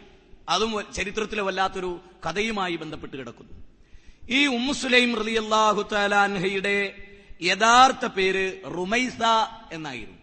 അഥവാ റുമൈസ റലി അള്ളാഹു റുമൈസ എന്നത് നല്ലൊരു പേരാണ്. ഇപ്പൊ ആധുനിക കാലഘട്ടത്തിൽ മുസ്ലിങ്ങൾ പേരിടുമ്പോൾ അതിനൊരു പുതുമ ഉണ്ടാകണം എന്നാഗ്രഹിക്കാറുണ്ട് പക്ഷെ സഹാബ വനിതകളുടെ പല പേരുകളും ആധുനിക പേരുകളുമായി ഭയങ്കരമായ വ്യത്യാസം പുലർത്തുന്നതും എന്നാൽ ഏറ്റവും മോഡേൺ ആണ് എന്ന് തോന്നുന്നതുമാണ്. അതിൽപ്പെട്ട ഒരു പേരാണ് റുമൈസ. നിങ്ങൾ നോക്ക് നമ്മുടെ കൂട്ടത്തിൽ ആർക്കുണ്ട് റുമൈസ. നല്ല പേരാണ്. റുമൈസ എന്നത് അയാൾ നമ്മുടെ മനസ്സിൽ നോട്ട് ചെയ്ത് വെക്കേണ്ടതാണ്. പലരുടെയും ആദ്യ പേരുകളും പിൽക്കാലത്ത് വിളിക്കപ്പെട്ടതും രണ്ട് രണ്ടാണ്. ഞാൻ ആ ഭാഗത്തെ കൂടുതലായി കടന്നു പോകുന്നില്ല. അപ്പൊ ഈ ഉമ്മുസുലൈം റതി അള്ളാഹു താലാനഹയുടെ പേര് റുമൈസ എന്നായിരുന്നു യഥാർത്ഥത്തിൽ. ഈ ഉമ്മുസുലൈം റതി അള്ളാഹു താലാനഹയുടെ മകനാണ് ആര് റസൂലി സല്ലാ അലൈഹി സ്വലമിയുടെ വീട്ടിൽ നബിക്ക് പത്തു വർഷക്കാലത്തിലധികം ഞാൻ നബിയുടെ ഭൃത്യനായിരുന്നു എന്ന് പറഞ്ഞ ഏത് സഹാബി? ഏത് സഹാബി? അനസ് റതി അള്ളാഹു താലാൻ ഏയ് നബി എന്നോട് ചേ എന്ന് പോലെ ഒരു വാക്ക് പറഞ്ഞിട്ടില്ല എന്ന് പറഞ്ഞില്ലേ? മാത്രമല്ല അനുസറല്ലാന്റെ ബാപ്പയുമായി വന്നപ്പോ നിങ്ങൾ പൊയ്ക്കോളി എനിക്ക് റസൂലിന്റെ മതി എന്ന് പറഞ്ഞ സാബിയും കൂടിയാണ് ആര്? പിന്നെ അത് ഈ സാബിയല്ല നമ്മുടെ പിന്നെ സെയ്ദബിൻ ആരിസുറുള്ളാൻ അപ്പൊ ഈ ഈ ഉമ്മു ഏക മകനും കൂടിയായിരുന്നു ആര്? അനുസൃതി അള്ളാഹുനു റസൂർലാന്റെ ജീവിതത്തിന്റെ അന്തിമഘട്ടം വരെ. ഫാത്തിമയുടെ കല്യാണമൊക്കെ വിളിക്കുന്നത് അനുസൃതി അള്ളാഹുവിനാണ് ഞാൻ ആ ഭാഗത്തേക്ക് കടന്നു വരുന്നുണ്ട്. അത് ഞാനിപ്പോ പറയില്ല തൊട്ടുപോവുക മാത്രം. അപ്പൊ ഉമ്മുസ്ലൈം റതി അള്ളാഹു താലാൻഹയുടെ അവർ വിധവയായി നല്ല ഉന്നത കുലജാതയാണ് നല്ല സുന്ദരിയാണ് നജാർ ഗോത്രക്കാരി തന്നെയാണ്. എന്നാൽ അബൂതലത്തിൽ അൻസാരി അതേ ഗോത്രത്തിലെ ഏറ്റവും പ്രഗത്ഭനായ അമ്പെയ്ത്തുകാരനും കുതിരസവാരിക്കാരനും പോരാളികളിൽ അമ്പത് പോരാളികളിൽ ശ്രേഷ്ഠനുമായിരുന്നു. ധനാഢ്യൻ സുന്ദരൻ എല്ലാം കൊണ്ടും പക്ഷെ അദ്ദേഹം ബൗദ്ധ വിശ്വാസിയായിരുന്നു ഇവിടെ ശരിക്കും മനസ്സിലാക്കേണ്ട ഒരു രംഗത്തെ പറ്റി ഞാൻ പറയും അങ്ങനെ ഉമ്മുസുലൈം റലി അള്ളാഹു താലാന വിധവയായി എന്നറിഞ്ഞപ്പോ സ്വാഭാവികമായും അബൂത്തുല്ലത്തിൽ അൻസാരി ഇറുല്ലാന്റെ മനസ്സിൽ അവരെ കല്യാണം കഴിക്കണം എന്ന അടങ്ങാത്ത മോഹം ഉണ്ടായി അതുകൊണ്ട് കുളിച്ചൊരുങ്ങി നല്ല സുന്ദരനായിട്ട് അദ്ദേഹം അവിടേക്ക് കയറി ചെന്നു. അനുവാദം ചോദിച്ച് ആ വീട്ടിലേക്ക് കടന്നു. അന്ന് അനസുറല്ലാൻ അവരുടെ കൂടെയും ഉമ്മുസ്ലീം റലി അള്ളാഹു താലാൻ എന്നിട്ട് വിവാഹ അഭ്യർത്ഥന നടത്തി. അപ്പൊ ഉമ്മുസ്ലൈം റലി അള്ളാഹു താലാൻ സ്ത്രീകളെ ശരിക്കും മനസ്സിലാക്കും ഈ ഉമ്മുസുലൈം റലി അള്ളാഹു താല അൻഹ പറഞ്ഞു അങ്ങ് കാഫറാണ്. ബൗദ്ധ വിശ്വാസിയാണ് ഞാൻ മുക്മിനാണ് സത്യവിശ്വാസിനിയാണ് മുക്മിനത്താണ് അതുകൊണ്ട് എനിക്ക് പ്രയാസമുണ്ട്. അപ്പൊ അബൂതലത്തിൽ അൻസാരി എന്ത് മനസ്സിലാക്കി ഇതുവരെ ഒഴിഞ്ഞു മാറാനെടുത്ത ഒരടവാണ്. എന്നേക്കാൾ കേമന്മാരും സമ്പന്നന്മാരുമായ ആളുകൾ അപ്പൊ അദ്ദേഹം പറഞ്ഞു ഇത് ഇത് നിങ്ങൾ ഒഴിഞ്ഞു മാറുകയാണ്. നിങ്ങൾ വെള്ളയും മഞ്ഞയും കണ്ട് ഒഴിഞ്ഞു മാറുകയാണ് അവർ ചോദിച്ച എന്താണിത്? നിങ്ങൾ വെള്ളിയും സ്വർണവും കണ്ട് മറ്റാരോ നിങ്ങളെ വിവാഹാലോചന നടത്തിയിട്ടുണ്ടാവും? അപ്പോൾ ഉമ്മുസലൈം റതി അള്ളാഹു തലാന പറഞ്ഞു അബൂത്തലഹത്തിൽ അൻസാരിയോട് നോക്കൂ. നിങ്ങൾ വിചാരിച്ചത് തെറ്റാണ്. ഞാൻ അങ്ങനെയൊന്നും ചിന്തിച്ച ആളല്ല. നിങ്ങൾ അവിശ്വാസിയാണ്. എന്നാൽ നിങ്ങൾ മുസ്ലിമാവുക എന്ന മഹർ. അതാണ് ഞാൻ നിങ്ങളോട് ചോദിക്കുന്നത്. എനിക്ക് വെള്ളിയും സ്വർണവും ആവശ്യമില്ല. നിങ്ങൾ ഇസ്ലാം സ്വീകരിക്കുക എന്ന മുസ്ലിമാകുക എന്ന മഹർ. അതിന് പകരമായി നിങ്ങൾക്ക് എന്നെ കല്യാണം കഴിക്കാം. പക്ഷേ ഞാൻ മഹറായി ചോദിക്കുന്നത് അങ്ങയുടെ ഇസ്ലാം ആശ്ലേഷണമാണ്. അപ്പൊ അദ്ദേഹം ആലോചിച്ചു നിന്നു. ആലോചിച്ചു നിന്നിട്ട് അദ്ദേഹത്തിന്റെ ഗോത്രത്തിൽ അദ്ദേഹത്തിന്റെ റൂമിൽ ഒരു പ്രത്യേക വിഗ്രഹം ഉണ്ടായിരുന്നു മുസ്ലിമാകെ എന്ന് പറഞ്ഞാൽ ആ വിഗ്രഹത്തെ ഒഴിവാക്കലാണ്. അവർക്ക് അറിയാമത് അതുകൊണ്ട് അദ്ദേഹം ആലോചിച്ചപ്പോ മുസ്ലിം റലി അള്ളാഹു താലാന കൂർമ്മ ബുദ്ധിയുള്ള സ്ത്രീ ആയതുകൊണ്ട് ഇടപെട്ടു. വിഗ്രഹത്തെ കുറിച്ചാണല്ലേ ആലോചന? അതെ അതിനെ ഒഴിവാക്കുന്നതിനെ കുറിച്ചാണ് എന്റെ മനസ്സിൽ. അപ്പൊ ഉമ്മുസ്ലൈം റലി അള്ളാഹു താലാന ചോദിക്കണ്. മരം കൊണ്ട് മരത്തിന്റെ ഒരു ഭാഗം കൊണ്ട് നിങ്ങൾ ഉണ്ടാക്കിയ വിഗ്രഹം. അതേ മരത്തിന്റെ മറ്റൊരു ഭാഗമോ? അതേ മരത്തിന്റെ മറ്റൊരു ഭാഗം നിങ്ങൾ ചപ്പാത്തി ചൂടാൻ അടുപ്പിൽ വെക്കുന്നു. എന്തൊരു ഗതികേടാൻ ഈ മരത്തിന്റെ മുമ്പിലാണോ നിങ്ങൾ ആരാധിക്കുന്നത്? എന്ന് ചോദിച്ചു. അതിന്റെ നിരർത്ഥകതയെ അവർ പഠിപ്പിച്ചു കൊടുത്തു. എന്നിട്ട് പറഞ്ഞു നിങ്ങൾ ഇസ്ലാം സ്വീകരിച്ചാൽ അത് മഹറായി നിശ്ചയിച്ചാൽ എനിക്ക് പൊന്നും ആഭരണവും സ്വത്തും ഒന്നും ആവശ്യമില്ല. ഇസ്ലാം സ്വീകരിക്കുക എന്ന മഹർ മതി എന്ന്. സഹാബികൾക്കിടയിൽ ഉമ്മുസ്ലൈമിന്റെ മഹറിനെ കുറിച്ച് ഏറ്റവും നല്ല വർത്തമാനമായിരുന്നു. ഈ ലോകത്ത് ഞങ്ങൾ കണ്ടതിൽ വെച്ച് ഏറ്റവും ഉന്നതമായ മഹർ വാങ്ങിയവൾ ഉമ്മുസ്ലൈം റലി അള്ളാഹു താലാനെയാണ് അഥവാ റുമൈസയാണ് എന്നവരെല്ലാം പറയാറുണ്ടായിരുന്നു. അങ്ങനെ അദ്ദേഹം ഞാൻ എങ്ങനെയാണ് ഇസ്ലാമിലേക്ക് വരേണ്ടത്? എന്നെ ആര് സഹായിക്കുന്നു? ചോദിച്ചു. മുസ്ലിം റലി അള്ളാഹു താല നിങ്ങൾ ഞാൻ സഹായിക്കാം. ഷഹാദത്ത് കലിമ ചെല്ലിയാൽ മതി. എന്നിട്ട് നിങ്ങൾക്ക് എന്നെ കല്യാണം കഴിക്കാമെന്ന്. അങ്ങനെ ഷഹാദത്ത് കലിമ ചെല്ലി കല്യാണം കഴിച്ച് അവർ ഒന്നിച്ച് ജീവിച്ചു. നിങ്ങൾ മനസ്സിലാക്കണം. എന്നാൽ ഇദ്ദേഹത്തിന്റെ ജീവിതത്തിന്റെ ഒരുപാട് ഘട്ടങ്ങളിലെ അനുഭവങ്ങൾ പിന്നീട് പ്രവാചകന്റെ കൂടെ മദീനത്ത് വളരെ സ്നേഹസമ്പന്നനായി നബിയോടൊപ്പം അദ്ദേഹം ജീവിച്ചു. നബി അത്ര ഇഷ്ടമായിരുന്നു. നബി എങ്ങോട്ട് നോക്കിയാലും നബിയുടെ മുഖത്തേക്ക് അദ്ദേഹം നോക്കും. നബി ഇങ്ങോട്ട് നോക്കിയാൽ അദ്ദേഹം നബിയുടെ മുഖത്ത് നോക്കും. നബി എവിടെങ്കിലും ഇരിക്കുമ്പോ രണ്ട് താടികളിൽ കൈകൊടുത്ത് റസൂലുള്ളാന്റെ മുഖത്തേക്ക് അദ്ദേഹം ഇങ്ങനെ നോക്കി നിൽക്കും. റസൂലുള്ളാനെ നോക്കി എത്രയെത്ര നോക്കിയാലും റസൂലുള്ളാന്റെ സൗന്ദര്യത്തിലും പ്രകൃതത്തിലും അദ്ദേഹത്തിന് അങ്ങേയറ്റത്തെ മതിപ്പായിരുന്നു സഹാബികൾ ഇരിക്കുന്ന വിജ്ഞാന സദസ്സുകളിൽ സഹാബികൾ നബിയുടെ വിജ്ഞാനം പ്രഭാഷണം കഴിഞ്ഞാൽ അവരെഴുന്നേറ്റ് പോകും. പക്ഷേ അബൂത്തൊല്ലത്തിൽ അൻസാരി രണ്ട് കൈമുട്ടുകളും അവിടെ കുത്തി അങ്ങനെ റസൂൾദാന്റെ ചുറ്റുവട്ടത്ത് ഒരു കൊച്ചുകുട്ടിയെ പോലെ യജമാനന്റെ ചുറ്റിലും വട്ടമിട്ട് നടക്കുന്ന പൂച്ചക്കുട്ടിയെ പോലെ റസൂൾദാന്റെ ചുറ്റുവട്ടത്തിലും ഇരുന്ന് അങ്ങനെ നിന്നു. എന്നിട്ട് റസൂലുള്ളാനോട് പറഞ്ഞു റസൂലുള്ള എന്റെ മുഖം കൊണ്ട് ഞാൻ അങ്ങയുടെ മുഖം കാക്കും. എന്റെ ജീവൻ കൊണ്ട് ഞാൻ അങ്ങയുടെ ജീവൻ രക്ഷിക്കും. എനിക്കങ്ങ് അത്ര വലിയ ജീവനാണ്. എന്ന് പറഞ്ഞ് നബിയോടൊപ്പം ഉഹുദിന്റെ രണാങ്കണത്തിൽ നബിയുടെ തൊട്ട് പിന്നി മുന്നിൽ നബിയുടെ തൊട്ട് മുന്നിൽ നബിയുടെ ബേക്കിലാക്കി അബൂത്തല്ലത്തിൽ അൻസാരി നിലയുറപ്പിച്ചു. തുരുതുര അമ്പുകൾ എഴുതുകൊണ്ടിരുന്നു. ആവനാഴിയിൽ നിന്ന് ദ്രുതഗതിയിലും അഭൂതപൂർവമായ വേഗതയിലും അബൂത്തല്ലത്തിൽ അൻസാരിയുടെ അമ്പുകൾ ശത്രുക്കളെ നാമാവശേഷമാക്കിക്കൊണ്ടിരുന്നു. മൂന്ന് വില്ലുകൾ കൊലച്ച് മൂന്നും പൊട്ടിപ്പോകുമാറ്. ഒരു മുസ്ലിം ഭടൻ പേടിച്ച് ആവനാഴിയിലെ നിറാമ്പുകളുമായി ഓടിയപ്പോ തിരിച്ചു വിളിച്ച് അബൂത്തല്ലത്തിൽ അൻസാരിക്കത് കൊടുത്തേക്കണേ എന്ന് പറഞ്ഞ് അദ്ദേഹത്തിന്റെ കൈകളിൽ തിരിച്ചേൽപ്പിച്ച് അബൂത്തല്ലത്തിൽ അൻസാരി റസൂലുള്ളാനോട് പറഞ്ഞു റസൂലുള്ള താങ്കൾ അങ്ങോട്ട് തെറ്റരുത്. എന്റെ മാതാപിതാക്കളെ ബലി കൊടുത്തിട്ടെങ്കിലും ഞാൻ അങ്ങയെ രക്ഷിക്കും. എന്റെ കഴുത്തുകൊണ്ട് ഞാൻ അങ്ങയെ സംരക്ഷിക്കും. എന്റെ മുഖം കൊണ്ട് ഞാൻ അങ്ങയെ സംരക്ഷിക്കും. എന്റെ ജീവൻ കൊണ്ട് ഞാൻ അങ്ങയെ സംരക്ഷിക്കും. അങ്ങ് അണുകിട വ്യതിചരിക്കല്ലേ അങ്ങയുടെ കഴുത്തിൽ അവരുടെ അമ്പുകൊള്ളും അതുകൊണ്ട് അങ്ങ് എന്നോട് ചേർന്ന് നിൽക്കണേ എന്ന് പറഞ്ഞ് ജീവൻ കൊടുത്തിട്ടാണ് റസൂലുള്ളാഹി സ്വല്ലല്ലാഹു അലൈ വസ്ലമയെ അബൂത്തൊല്ലത്തിൽ അൻസാരി പിന്നെ സംരക്ഷിച്ചു നിർത്തും. നിങ്ങൾ മനസ്സിലാക്കണം. ഈ അബൂത്തൊല്ലത്തിൽ അൻസാരി നമുക്ക് ഇഷാസ്കരിക്കുന്ന സമയമല്ലോ അല്ലേ? ഇഷാ നമസ്കരിക്കാനുള്ള സമയം. അതുകൊണ്ട് ഞാൻ ഞാനിവിടെ തൽക്കാലമായി അവസാനിപ്പിക്കുന്നു. നിങ്ങൾ വളരെ വേഗത്തിൽ നമസ്കരിച്ച് വളരെ വേഗത്തിൽ വന്നാൽ ഒന്ന് രണ്ട് സഹാബികളുടെയും കൂടെ കഥ പറഞ്ഞ് നമുക്കതിലുള്ള പാഠങ്ങൾ ഉൾക്കൊണ്ട് പിരിഞ്ഞു പോകാം. സർവാദിനാഥനും സർവജ്ഞനും സർവലോക പരിപാലകനുമായ റബ്ബുൽ ഇസത്ത് നമുക്കതിന് തൗഫീഖ് പ്രദാനം ചെയ്യുമാറാകട്ടെ. റബ്ബന ആത്തിന ഫിദ്ദുനിയ ഹസനത്തൻ വഫിൽ ആഖിറതി ഹസനത്തൻ വഖിന അദാബന്നാർ ആമീൻ. ബിറഹ്മതിക യാ അർഹമർ റഹീമീൻ. അസ്സലാമു അലൈക്കും വറഹ്മത്തുള്ളാഹി വബറകാതുഹു. വബറകാതുഹു. സഹോദരന്മാരെ ഞാൻ പറഞ്ഞു വന്നത് മഹാനായ അബൂ തൽഹത്തിൽ അൻസാരി റളിയല്ലാഹു താലാൻഹയെ കുറിച്ച് അൻഹുവിനെ കുറിച്ചാണ്. അബൂ തൽഹത്തിൽ അൻസാരി റളിയല്ലാഹു അൻഹു റസൂലുള്ളാന്റെ കൂടെ ജീവിച്ച പ്രഗത്ഭനായ സഹാബിയായിരുന്നു എന്ന് ഞാൻ പറഞ്ഞു. ഇനി അദ്ദേഹത്തിന്റെ ജീവിതത്തിലെ വളരെ ശ്രദ്ധേയമായ രണ്ട് കാര്യങ്ങൾ ഞാൻ അദ്ദേഹത്തിന്റെ ജീവിതത്തിൽ നിന്ന് ഉദ്ധരിക്കാൻ ആഗ്രഹിക്കുന്നു. അതിലൊന്ന് മദീനത്ത് പല സന്ദർഭങ്ങളിലായി നമ്മൾ കേട്ട് പരിചയിച്ചിട്ടുള്ളൊരു കാര്യം. ഒരു സഹാബിനെ പറ്റി പറയുമ്പോൾ അയാളുടെ പൂർണമായ അല്ലെങ്കിൽ പ്രധാനമായ വശങ്ങളൊക്കെ ഉൾപ്പെടണം എന്നെല്ലാവരും ആഗ്രഹിക്കല്ലോ. അതിന്റെ അടിസ്ഥാനത്തിൽ പറയാണ് അദ്ദേഹത്തിന് ബൈർവാ തോട്ടം എന്ന് പറഞ്ഞിട്ട് നല്ല ഒരു തോട്ടമുണ്ടായി.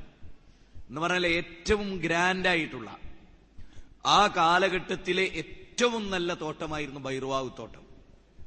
അത് എങ്ങനെയെന്ന് പറഞ്ഞാൽ ഇപ്പൊ നമ്മൾ ഈ കസേര ഇട്ടിരിക്കുന്ന പോലെ അദ്ദേഹത്തിന്റെ ഈത്തപ്പന ഈ തോട്ടത്തിനിടയിൽ അരുവികൾ ഒഴുകുന്ന കൊച്ചരുവികൾ ഉണ്ടായി ഇടതീർന്ന്. അപ്പൊ അവിടെ വന്നിട്ടാണ് അദ്ദേഹം നിസ്കരിക്കുകയൊക്കെ ചെയ്യാം ചില സന്ദർഭങ്ങളിലൊക്കെ. അപ്പോ ഈ അരുവികൾ ഒഴുകുന്ന പലപ്പോഴും മദീനത്തെ പള്ളിയുടെ ഇന്ന് മദീനന്റെ പള്ളിയുടെ ഉള്ളിലാട്ടോ അത്. ഈ ബൈർവാഗ് തോട്ടം നിലനിൽക്കുന്ന സ്ഥലം ഇന്ന് മദീനത്തെ പള്ളിയുടെ ഉള്ളിലാണ്. അതോടെ നിങ്ങൾ മനസ്സിലാക്കണം. അപ്പൊ അത്ര അടുത്ത് നിന്നിരുന്ന മനോഹരമായ ഒരു ദിവസം അദ്ദേഹം ബൈർവാ തോട്ടത്തിൽ നിസ്കരിച്ച് നിസ്കാരം തുടങ്ങി. അപ്പാണ് ഒരു പക്ഷി വളരെ മനോഹരമായ ഒരു പക്ഷി അതിന്റെ നാദം പുഴക്കി ചില്ലുകളിലൊക്കെ ഈത്തപ്പഴങ്ങളിലൊക്കെ ചെന്നിരുന്ന് വല്ലാത്ത ശബ്ദമുണ്ടാക്കി അങ്ങുമിങ്ങുമൊക്കെ പാറി നടന്നപ്പോ എത്ര റക്കായത്ത് നമസ്കരിച്ചു എന്നറിയാൻ അബൂത്തുലത്തിൽ അൻസാരിക്ക് കഴിയാതെ വന്നു. വല്ലാത്ത കാരണം ആ തോട്ടം അത്ര ആകർഷണത്വമുള്ള വമ്പിച്ച സമ്പത്ത് നൽകുന്ന ഒരു തോട്ടമാണ്. റസൂൽദാനടുത്തേക്ക് ഓടിച്ചെന്നിട്ട് പറഞ്ഞു അള്ളാഹുവിന്റെ റസൂലേ ഈ പക്ഷി എന്റെ ശ്രദ്ധ തെറ്റിച്ചിരിക്കുന്നു. ഈ തോട്ടം എന്നെ ദുനിയാവിനോട് അടുപ്പിച്ചിരിക്കുന്നു. അതുകൊണ്ട് അള്ളാഹു അവതരിപ്പിച്ചൊരു ആയത്തെ ഞാൻ കേട്ടിട്ടുണ്ട്. ലൻ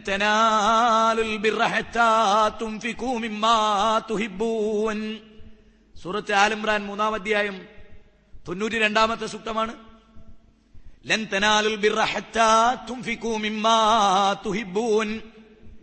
നിങ്ങൾക്ക് നിങ്ങൾ ചെലവഴിക്കുന്നത് വരെ ലംതനാലുൽ ബിറ നിങ്ങൾക്ക് പുണ്യം നേടാൻ സാധിക്കില്ല. ഏതുവരെ നിങ്ങൾക്ക് ഇഷ്ടപ്പെട്ടതിൽ നിന്ന് നിങ്ങൾ ചെലവഴിക്കുന്നത് വരെ എന്ന് സൂറത്ത് ആലംറാനിലെ ആയത്തിറങ്ങിയപ്പോ മഹാനായ അബൂത്തലത്തിൽ അൻസാരി പറഞ്ഞു നബിയെ ഇനി എനിക്ക് ആ തോട്ടം ആവശ്യമില്ല നബിയെ.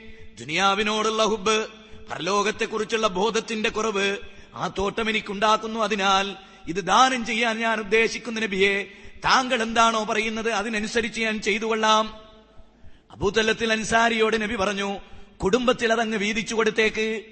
ബൈർവാഹ് തോട്ടത്തെ കുടുംബങ്ങൾക്കിടയിൽ വീതിച്ചിട്ട് അതെത്ര നല്ല സമ്മാനം എത്ര നല്ല ദാനം സ്വർഗത്തിലേക്കുള്ള എത്ര നല്ല വഴി എന്ന് അബൂതല്ലത്തിൽ അൻസാരിയെ കുറിച്ച് റസൂലുള്ളാഹി സ്വല്ലല്ലാഹു അലൈഹി വസല്ലം പ്രശംസിച്ചു പറഞ്ഞു ഈ അബൂതല്ലത്തിൽ അൻസാരി അബ്കാരി കോൺട്രാക്ടർ ആയിരുന്നു അറിയില്ല നിങ്ങൾക്ക്? വലിയ അബ്കാരി കോൺട്രാക്ടർ ആയിരുന്നു ഗ്യാലൻ കണക്കിന് മദ്യം വിറ്റിരുന്ന നിസ്കരിച്ചുകൊണ്ടിരിക്കുമ്പോ. അന്ന് കള്ള് നിരോധിച്ചിട്ടില്ല. എങ്ങനെയാണ്? സൂറത്ത് മായിദയിലെ തൊണ്ണൂറാമത്തെ ആയത്ത് യാ ഇന്നമൽ ഖംറു വൽ എന്ന ആയത്ത് ഇങ്ങനെ ഇറങ്ങിയപ്പോ അദ്ദേഹം അങ്ങാടിയിലൂടെ ഒരു കുട്ടി ഇങ്ങനെ വിളിച്ചു പറഞ്ഞു. അങ്ങാടിയിലൂടെ ഒരു കുട്ടി എന്നെ വിളിച്ചു പറഞ്ഞു. അനസർ അലി അള്ളാഹുവിൻ അദ്ദേഹത്തിന്റെ മദ്യം വിളമ്പായിരുന്നു കള്ളിശാപങ്ങൾ ആലോചിച്ചു ആ കള്ളിശാപിൽ ഗ്യാലൻ കണക്കിന് കള്ളു വെച്ച സഹാബി അഞ്ചു നേരം നിസ്കരിച്ച സഹാബി തൗഹീദുള്ള സഹാബി അന്ന് മദ്യം അറാമാക്കിയിട്ടില്ല അവർ ആയത്തിങ്ങനെ വിളിച്ചു പറഞ്ഞ് അങ്ങാടി കൂടെ ഇങ്ങനെ പോയി. ആയത്തിങ്ങനെ വിളിച്ചു പറഞ്ഞപ്പോ അബൂത്തല്ലത്തിൽ അൻസാരി പറഞ്ഞു അനുസോ ഒന്ന് പുറത്തേക്ക് നോക്കിയ മോനെ എന്താ കേൾക്കണ ശബ്ദം? എന്താ അത് കേട്ട് കേട്ടുകൊണ്ടിരിക്കുന്നത് എന്ന്. അപ്പോഴാണ് ഈ ആയത്തോതിക്കൊണ്ട് ഒരു കുട്ടി ഇങ്ങനെ കടന്നു പോകുന്നത്. അബൂത്തല്ലത്തിൽ അൻസാരിയോട് അനുസറുല്ലാന്ന് പറഞ്ഞു മദ്യം നിരോധിച്ചുകൊണ്ടുള്ള ആയത്താണ്. മദ്യം നിരോധിച്ചുകൊണ്ടുള്ള ആയത്ത് യാ ഇന്നമൽ മദ്യം നിങ്ങൾക്ക് നിരോധിച്ചു പലിശയും നിങ്ങൾക്ക് നിരോധിച്ചു ആ നിരക്കുള്ള മാത്സര്യങ്ങളെല്ലാം അള്ളാഹു നിരോധിച്ചിരിക്കുന്നു. അതൊക്കെ പൈശാചിക പ്രവർത്തനത്തിൽപ്പെട്ടതാണ്. എന്ന ആയത്ത് കേൾക്കേണ്ട താമസം അനസിനോട് പറഞ്ഞു ആ മഴുകെടുത്തിട്ട് ആ കള്ളിന്റെ ചശകങ്ങൾ അങ്ങ് തല്ലി തകർത്തുകളാ. പിന്നെ ഒരു പ്രഖ്യാപനമില്ല നബിയെ കള്ളൊക്കെ വിറ്റിട്ട് പോരെ. എത്രയെത്ര ഗ്യാലൻ കണക്കിന് കള്ളുകളാണ് വലിയ ഈത്തപ്പനയുടെ തടിയിൽ സൂക്ഷിച്ചു വെച്ചിട്ടുള്ളത്. അതൊക്കെ അടിച്ചു തൂഫാനാക്കിയിട്ട് മദീനയിലൂടെ കള്ളിന്റെ ചാലുകൾ ഒഴുകിയിരുന്നു എന്ന് ചരിത്രം പറയുന്നു. പിന്നീട് ഒരിക്കലും അങ്ങോട്ട് തിരിഞ്ഞു നോക്കാത്ത അള്ളാഹുവിന്റെ ആയത്ത് കാണേണ്ട താമസം ജീവിതത്തെ ആയത്തിന് അനുരൂപമാക്കി മാറ്റിയ അബൂത്തുല്ലത്തിൽ അൻസാരി പ്രഗത്ഭനായ സഹാബിയായി ജീവിച്ചു. മൂന്നാമത്തെ സംഭവമാണ്. നാലാമത്തത് കേൾക്കണ്ടേ? അദ്ദേഹത്തിന്റെ മകന് രോഗമായി. ഭാര്യ ഉമ്മുസുലൈം റലി അള്ളാഹു താലാൻഹ അദ്ദേഹം കച്ചവടത്തിന് വേണ്ടി മകൻ രോഗമായി കിടക്കുമ്പോൾ തന്നെ ദുനിയാവിന്റെ നിലനിൽപ്പിന്റെ ഭാഗമായി ബന്ധപ്പെട്ട് സമാശ്വസിപ്പിച്ച് ആശ്വസിപ്പിച്ചുകൊണ്ട് പുറത്തുപോയ രംഗം അങ്ങനെ മകന് രോഗം മൂർജിച്ചു. മകൻ മരിക്കാ മരിച്ചു. ആ മരണവേദനയിൽ ഉമ്മുസുലൈം അറിയിക്കാതെ ഭർത്താവിന്റെ വരവും കാത്ത് കാത്തിരിക്കുകയാണ്. അന്നോളം അണിഞ്ഞൊരുങ്ങിയിട്ടുള്ളതിൽ ഏറ്റവും നല്ല വസ്ത്രം ധരിച്ചുകൊണ്ട് അബൂത്തല്ലത്തിൽ അൻസാരിയെ സ്വീകരിക്കാൻ ഉമ്മുസുലൈം റലി അള്ളാഹു താലാന നിന്നു. സന്തോഷത്തോടെ വന്ന് സലാം പറഞ്ഞ് ഭക്ഷണം കഴിച്ച് കുളിച്ചിട്ടവര് ഭക്ഷണം കഴിച്ച് കിടന്നിട്ടവര് ശാരീരികമായ അവരുടെ ആവശ്യങ്ങൾ വരെ നിർവഹിച്ച് എല്ലാം കഴിഞ്ഞിട്ട് ഭാര്യ ചോദിച്ചു അല്ലയോ പ്രിയപ്പെട്ട ഭർത്താവിനോട് അല്ലാ നിങ്ങൾക്ക് ഒരാൾ ഒരു സമ്മാനമായി തന്നിട്ട് അത് തിരിച്ചു ചോദിച്ചാൽ ഒരു വസ്തു തന്നിട്ട് അത് തിരിച്ചു ചോദിച്ചാൽ നിങ്ങളത് നൽകുമോ? നിങ്ങളത് തടഞ്ഞു വെക്കുമോ? എന്ന ചോദ്യം. അപ്പൊ അബൂത്തല്ലത്തിൽ അൻസാരി പറഞ്ഞു എന്താ അത് തന്നവനാരോ? അവൻ തിരിച്ചു ചോദിച്ചാൽ ഞാനത് തിരിച്ചു കൊടുക്കും. അപ്പൊ ആ സ്ത്രീ പറഞ്ഞു അള്ളാഹു നിങ്ങൾക്ക് നൽകിയ മകനെ അല്ല തിരിച്ചെടുത്തിരിക്കുന്നു. മകൻ മരിച്ചിരിക്കുന്നു എന്നാണ്. എത്ര പക്വതയോടുകൂടിയാണ് ഒരു സ്ത്രീ പെരുമാറുന്നത്. ഇത് ഇസ്ലാമിക സമൂഹത്തിന്റെ മാത്രം പ്രത്യേകതയും. ഈ അബൂത്തൽഹത്തിൽ അൻസാരി റളിയല്ലാഹുവിനു അദ്ദേഹത്തിന്റെ ജീവിതത്തിന്റെ അഞ്ചാം ഘട്ടം എന്ന് പറയുന്നതാണ് ഞാൻ കഴിഞ്ഞ പ്രശ്നത്തിൽ നിങ്ങളെ സൂചിപ്പിച്ച് മറന്നിട്ടുണ്ടാവും പലരും. ഓർമ്മപ്പെടുത്തുകയാണ് ഞാൻ. അദ്ദേഹം മരിക്കുന്നത് ഉസ്മാൻ നഫാർ അലി അള്ളാഹുവിന്റെ ഭരണകാലഘട്ടത്തിലാണ്. ഉസ്മാൻ നഫാർ അലി അള്ളാഹിന്റെ ഭരണകാലഘട്ടത്തിൽ കടൽ കടന്നുള്ള ഒരു യുദ്ധത്തിന് വേണ്ടി വയോവൃദ്ധനായിട്ടും അദ്ദേഹം പോവാണ്. മക്കൾ തടഞ്ഞു നിർത്തിയിരുന്നു ആളുകളൊക്കെ തടഞ്ഞിരുന്നെങ്കിലും എല്ലാവർക്കും യുദ്ധം നിർബന്ധമാണെന്നൊക്കെ പറഞ്ഞിട്ട് അദ്ദേഹം അതിനുവേണ്ടി ഒരുങ്ങി പുറപ്പെട്ട് യാത്രക്കിടയിൽ സമുദ്രത്തിൽ വെച്ചിട്ടാണ് അബൂത്തല്ലത്തിൽ അൻസാരി റലി അള്ളാഹുനു മരിക്കുന്നത് അദ്ദേഹം മരിച്ചിട്ട് ഏഴ് ദിവസം ദീർഘമായ ഏഴ് ദിവസം സഞ്ചരിച്ചിട്ടാണ് ഒരു കര കണ്ടെത്തി ഒരു ദ്വീപിൽ അബൂത്തല്ലത്തിൽ അൻസാരിയുടെ മയ്യത്ത് കൊണ്ടുപോയി കബറടക്കുന്നത് അല്ല മാത്രമാണ് ആ മയ്യത്തിന് സാക്ഷി. ഇന്ന് ലോകത്ത് ഏത് ദ്വീപിനെയാണ് ഇത്ര സുനാമികളാണ് നക്കിത്തുടച്ചെടുത്തിരിക്കുന്നത് നമുക്കറിയില്ല. ഏത് കടലിലാണെന്ന് അദ്ദേഹം ഉള്ളത് നമുക്കറിയില്ല. ഏത് ദ്വീപാണത് എന്ന് നമുക്കറിയില്ല. ഏതോ ഒരു ഏകാന്തമായ ദ്വീപിൽ പടച്ചതമ്പുരാനല്ലാതെ മറ്റൊരാളും കാണാനില്ലാത്ത ഏഴ് ദിവസത്തെ യാത്രയ്ക്ക് ശേഷം അബൂത്തൊല്ലത്തിൽ അൻസാരി എന്ന പ്രഗത്ഭനായ സഹാബി ഉഹുദിന്റെ രണാങ്കണത്തിൽ മുത്തുനബിയെ കാത്തുരക്ഷിച്ച അബൂത്തൊല്ലത്തിൽ അൻസാരി തൊട്ട് റബ്ബിന്റെ മാർഗത്തിൽ ദാനം ചെയ്ത അബൂത്തലത്തിൽ അൻസാരി.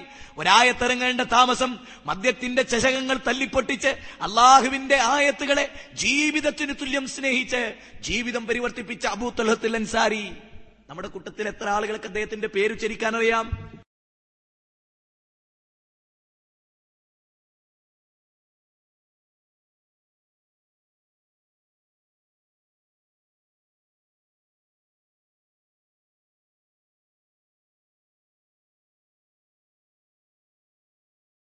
المهاجرين والأنصار والذين اتبعوهم بإحسان رضي الله عنهم ورضوا عنه وأعد لهم جنات وأعد لهم جنات تجري تحتها الأنهار خالدين فيها أبداً ذلك الفوز العظيم ഇത് ഇസ്ലാമിക സമൂഹത്തിന്റെ മാത്രം പ്രത്യേകതയാണ് ഈ അബൂത്തൽഹത്തിൽ അൻസാരി റളിയല്ലാഹുവിനു അദ്ദേഹത്തിന്റെ ജീവിതത്തിന്റെ അഞ്ചാം ഘട്ടം എന്ന് പറയുന്നതാണ് ഞാൻ കഴിഞ്ഞ പ്രസംഗത്തിൽ നിങ്ങളെ സൂചിപ്പിച്ച് മറന്നിട്ടുണ്ടാവും പലരും ഓർമ്മപ്പെടുത്തുകയാണ് ഞാൻ അദ്ദേഹം മരിക്കുന്നത് ഉസ്മാൻ നഫാർ അലി അള്ളാഹുവിന്റെ ഭരണകാലഘട്ടത്തിലാണ് ഉസ്മാൻ നഫാർ അലി അള്ളാഹിന്റെ ഭരണകാലഘട്ടത്തിൽ കടൽ കടന്നുള്ള ഒരു യുദ്ധത്തിന് വേണ്ടി വയോവൃദ്ധനായിട്ടും അദ്ദേഹം പോവാണ്. മക്കൾ തടഞ്ഞു നിർത്തിയിരുന്നു ആളുകളൊക്കെ തടഞ്ഞിരുന്നെങ്കിലും എല്ലാവർക്കും യുദ്ധം നിർബന്ധമാണെന്നൊക്കെ പറഞ്ഞിട്ട് അദ്ദേഹം അതിനുവേണ്ടി ഒരുങ്ങി പുറപ്പെട്ട് യാത്രക്കിടയിൽ സമുദ്രത്തിൽ വെച്ചിട്ടാണ് അബൂത്തല്ലത്തിൽ അൻസാരി റലി അള്ളാഹുനു മരിക്കുന്നത് അദ്ദേഹം മരിച്ചിട്ട് ഏഴ് ദിവസം ദീർഘമായ ഏഴ് ദിവസം സഞ്ചരിച്ചിട്ടാണ് ഒരു കര കണ്ടെത്തി ഒരു ദ്വീപിൽ അബൂത്തല്ലത്തിൽ അൻസാരിയുടെ മയ്യത്ത് കൊണ്ടുപോയി കബറടക്കുന്നത് അല്ല മാത്രമാണ് ആ മയ്യത്തിന് സാക്ഷി. ഇന്ന് ലോകത്ത് ഏത് ദ്വീപിനെയാണ് ഇത്ര സുനാമികളാണ് നക്കിത്തുടച്ചെടുത്തിരിക്കുന്നത് നമുക്കറിയില്ല. ഏത് കടലിലാണെന്ന് അദ്ദേഹം ഉള്ളത് നമുക്കറിയില്ല. ഏത് ദ്വീപാണത് എന്ന് നമുക്കറിയില്ല. ഏതോ ഒരു ഏകാന്തമായ ദ്വീപിൽ പടച്ചതമ്പുരാനല്ലാതെ മറ്റൊരാളും കാണാനില്ലാത്ത ഏഴ് ദിവസത്തെ യാത്രയ്ക്ക് ശേഷം അബൂത്തൊല്ലത്തിൽ അൻസാരി എന്ന പ്രഗത്ഭനായ സഹാബി ഉഹുദിന്റെ രണാങ്കണത്തിൽ മുത്തുനബിയെ കാത്തുരക്ഷിച്ച അബൂത്തൊല്ലത്തിൽ അൻസാരി തൊട്ട് റബ്ബിന്റെ മാർഗത്തിൽ ദാനം ചെയ്ത അബൂത്തലത്തിൽ അൻസാരി. ഒരായത്തിറങ്ങേണ്ട താമസം മദ്യത്തിന്റെ ചശകങ്ങൾ തല്ലിപ്പൊട്ടിച്ച് അള്ളാഹുവിന്റെ ആയത്തുകളെ ജീവിതത്തിന് തുല്യം സ്നേഹിച്ച് ജീവിതം പരിവർത്തിപ്പിച്ച അബൂത്തലത്തിൽ അൻസാരി. നമ്മുടെ കൂട്ടത്തിൽ എത്ര ആളുകൾക്ക് അദ്ദേഹത്തിന്റെ പേര് ഉച്ചരിക്കാൻ അറിയാം എത്ര ആളുകൾക്ക് അദ്ദേഹത്തിന്റെ ചരിത്രം അറിയാം? എത്ര ആളുകൾക്ക് അദ്ദേഹത്തിന്റെ പ്രത്യേകത അറിയാം? സഹോദരങ്ങളെ ഇത് പഠിക്കേണ്ടത് ആരുടെ ബാധ്യതയാ? എന്റെയും നിങ്ങളുടെയും ബാധ്യതയാണ് എന്നാണ് ഞാൻ പറയുന്നത്. ഖലാസ്. അബൂത്തുല്ലത്തിൽ അൻസാരി ചരിത്രത്തിൽ നിന്ന് അപ്രകാരം.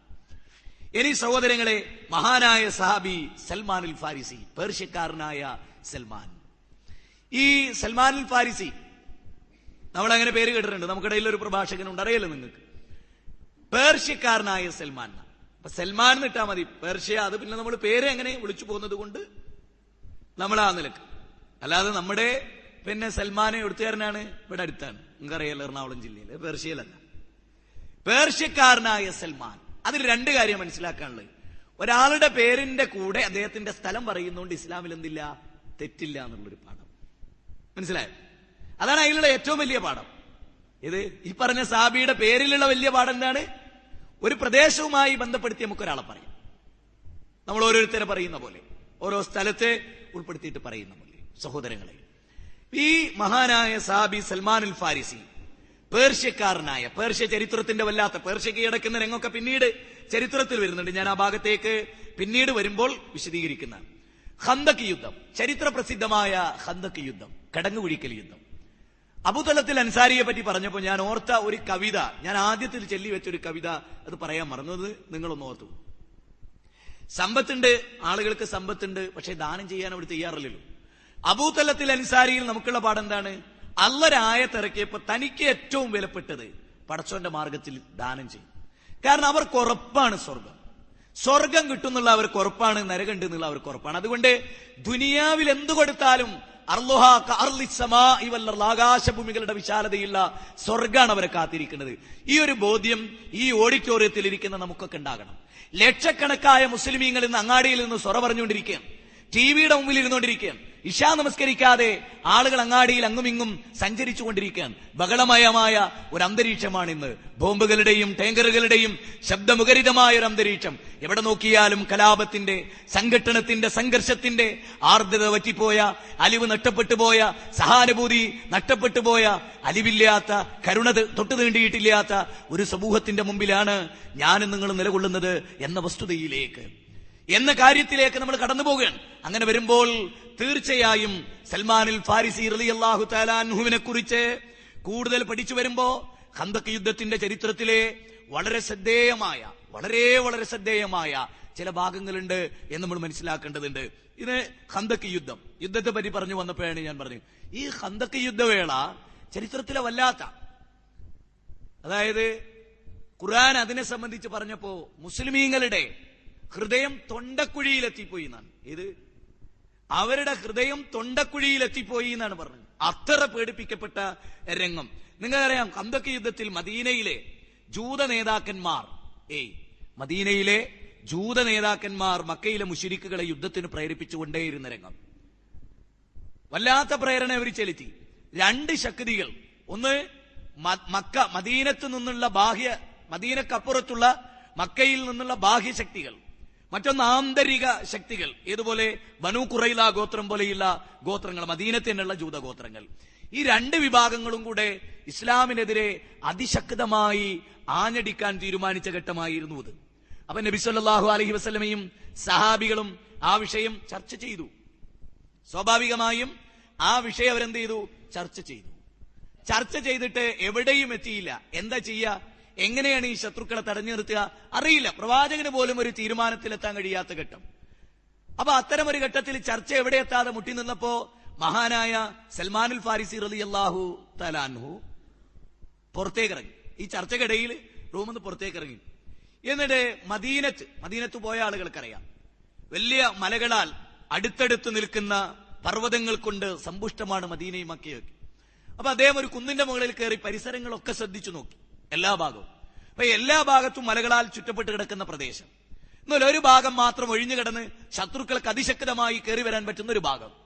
ആ മേഖലയാണ് ബ്ലോക്ക് ചെയ്യേണ്ടത്. എന്താ ചെയ്യുക സൽമാൻ അൽ ഫാരിസി അതിന്റെ ഗതികളൊക്കെ പരിശോധിച്ചിട്ട് വന്നിട്ട് പറഞ്ഞു നബി ഞാൻ പേർഷ്യക്കാരനാണ്. പേർഷ്യയിലെ യുദ്ധതന്ത്രങ്ങളെ സംബന്ധിച്ച് അറിയാവുന്ന ഒരാളാണ്. ഞാൻ ഒരു പുതിയ മാർഗത്തെ ഇന്നുവരെ സൗദിയിലോ അല്ലെങ്കിൽ മദീനാവാസികളോ അറബികളോ പരിശീലിച്ചിട്ടില്ലാത്തതും അവർക്ക് പുതുമ നൽകുന്നതുമായ ഒരു മാർഗത്തെ സംബന്ധിച്ച് ഞാൻ പറഞ്ഞു തരാം. അത് പേർഷ്യയിൽ ഞങ്ങൾ യുദ്ധരംഗത്ത് പലതവണയായി ഉപയോഗിച്ചിട്ടുള്ള ഒരു മാർഗം കൂടിയാണ്. നമുക്ക് ആ ഭാഗം ആ സമതലമായി കിടക്കുന്ന പ്രദേശം വലിയ കിടങ്ങുകൾ കുഴിക്കണം. ആ കിടങ്ങുകളെ കുഴിച്ച് ഈ ഗോത്ര ആളുകളെ ശക്തികളെ മക്കത്തെ മുഷിരിക്കുകളെയും യഹൂദന്മാരെയും മക്കത്തുണ്ടായിരുന്ന യഹൂദന്മാരെയും മദീനത്തെ ബനു കുറയില ഗോത്രമടക്കമുള്ള യഹൂദ ഗോത്രത്തെയും ശക്തമായി തടഞ്ഞു നിർത്താൻ ഈ കിടങ്ങുകൾ നമുക്ക് ഉപകരിക്കും. അങ്ങനെ ആ കിടങ്ങ് കുഴിക്കുകയാണ് ഇവർ ഈ സഹാബികൾ. മഹാനായ പ്രവാചക തിരുമേനി പോലും രണ്ട് കല്ലുകൾ വെച്ച് കെട്ടി. അറിയാലോ? രണ്ട് കല്ലുകൾ വെച്ച് കെട്ടി. ആ രണ്ട് കല്ലുകൾ വെച്ച് കെട്ടിയിട്ടാണ് ഈ യുദ്ധത്തിൽ പടപൊരുതുന്നത്. ഞാൻ പറഞ്ഞു അബൂതൊല്ലത്തിൽ അൻസാരി അദ്ദേഹത്തിന്റെ സമ്പത്ത് ചെലവഴിച്ച പോലെ ജീവിതത്തിന്റെ എല്ലാ രംഗത്തും എല്ലാ രംഗത്തും അദ്ദേഹം സജീവമായി പങ്കുകൊണ്ടു. എന്നിട്ട് സൽമാൻ ഉൽ ഫാരിസി ഒരു സ്ഥലത്ത് അദ്ദേഹം നബി ഒരു ഭാഗത്ത് കുഴിച്ചുകൊണ്ടിരിക്കുന്നത് സഹാബികൾ വേറൊരു ഭാഗത്ത് അതിൽ അബൂത്തലത്തിൽ അൻസാരിയും തൊട്ട് ചേർന്ന് നിൽക്കുന്ന സഹാബിയും ഒരു കുഴി കുഴിച്ചുകൊണ്ടിരിക്കുന്നതിൽ ശക്തമായ ഒരു പാറക്കല്ല്. അതെങ്ങനെ അവർ വെട്ടി നോക്കിയിട്ടും പിന്നെ പിക്കാസ് എടുത്ത് കൊത്തി നോക്കിയിട്ടും ഒന്നും അത് മുറിഞ്ഞില്ല. അപ്പൊ റസൂലി സല്ലാ അലൈഹി സ്വലമയോട് വന്നിട്ട് അദ്ദേഹം പരാതി പറഞ്ഞു. സൽമാൻ അൽ ഫാരിസി പരാതി പറഞ്ഞു. അങ്ങനെ റസൂലി സല്ലാ അലൈഹി സ്വലം അവിടെ ചെന്ന് ആ കല്ലിന്റെ ഘടനയൊക്കെ പരിശോധിച്ച് അവരുടെ കയ്യിലുണ്ടായിരുന്ന പിക്കാസ് വാങ്ങി അതിശക്തമായി പ്രവാചകൻ അതിന് ഒന്ന് ആഞ്ഞ് അദ്ദേഹത്തിന്റെ പിക്കാസ് കല്ലിൽ പതിച്ചു.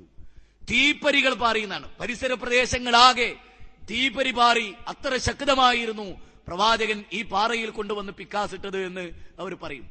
ആ സമയത്ത് നബി കരീം സല്ലാഹു അലഹി വസല്ലം നബീന മുഹമ്മദ് മുസ്വാ റസൂൽ കരീം സല്ലാഹു അലൈഹി വസ്ലമ പറയാണ് ആ തീപ്പരി പാറിയ ഘട്ടത്തിൽ അതിനുള്ളിലൂടെ അള്ളാഹു എനിക്ക് ചിലത് കാണിച്ചു തന്നു.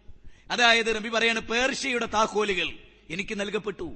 ആ തീജ്വാലകൾ ഉണ്ടായപ്പോ പേർഷ്യയുടെ താക്കോലുകൾ എനിക്ക് നൽകപ്പെട്ടു. അവിടുത്തെ ഹീറ കോട്ടകളും അതുപോലെ കിസ്രായുടെ നഗരികളും പ്രകാശത്തിലൂടെ ഞാൻ നോക്കിക്കണ്ടു. എന്റെ സമുദായത്തിന്റെ കരങ്ങളിൽ അത് വന്നു ചേരും മഹാനായ സൽമാൻ ഫാരിസി പിൽക്കാലത്ത് അത് കണ്ടു. ശക്തമായി രണ്ടാമതും പ്രവാചകൻ മൂന്നാമത്തെ ബിസ്മില്ലാഹി റഹ്മാൻ റഹീം എന്ന് പറഞ്ഞ ആ പാറയിൽ അതിശക്തമായി പ്രഹരിച്ചപ്പോ പാറ പലതായി പൊട്ടിപ്പിളർന്ന് ആ വലിയ കിടങ്ങുകൾ തീർത്ത് ആ സമയത്ത് സിറിയയുടെയും സനാനിന്റെയും പ്രദേശങ്ങൾ ആ തീജ്വാലകളിലൂടെ മുത്തുനബിയുടെ കണ്ണുകളിൽ ആ പ്രവാചകൻ നോക്കിക്കണ്ടു. പ്രവാചകൻ കണ്ടു. സൽമാൻ അൽ ഫാരിസിയുടെ ഈ തന്ത്രം വിജയിച്ചു. ശത്രുക്കൾ പരാജയപ്പെട്ടു. കന്തക്ക് യുദ്ധം വൻവിജയമായി പരീക്ഷണങ്ങളുടെ ഘട്ടത്തിൽ അവസാനം അള്ളാഹുവിന്റെ പരീക്ഷണമുണ്ടായി. അവർക്ക് നിരാശപ്പെട്ട് വന്ന വഴികളിലൂടെ അബൂ സുഫിയാന്റെയും ഉനൈനയുടെയും നേതൃത്വത്തിൽ വന്ന സൈന്യങ്ങൾ മടങ്ങി ചിന്ന ഭിന്നമായി പ്രതീക്ഷകൾ നഷ്ടപ്പെട്ട് ഹതഭാഗ്യന്മാരായി അവർ തിരിച്ചു പോവുകയാണ് ഉണ്ടായത്.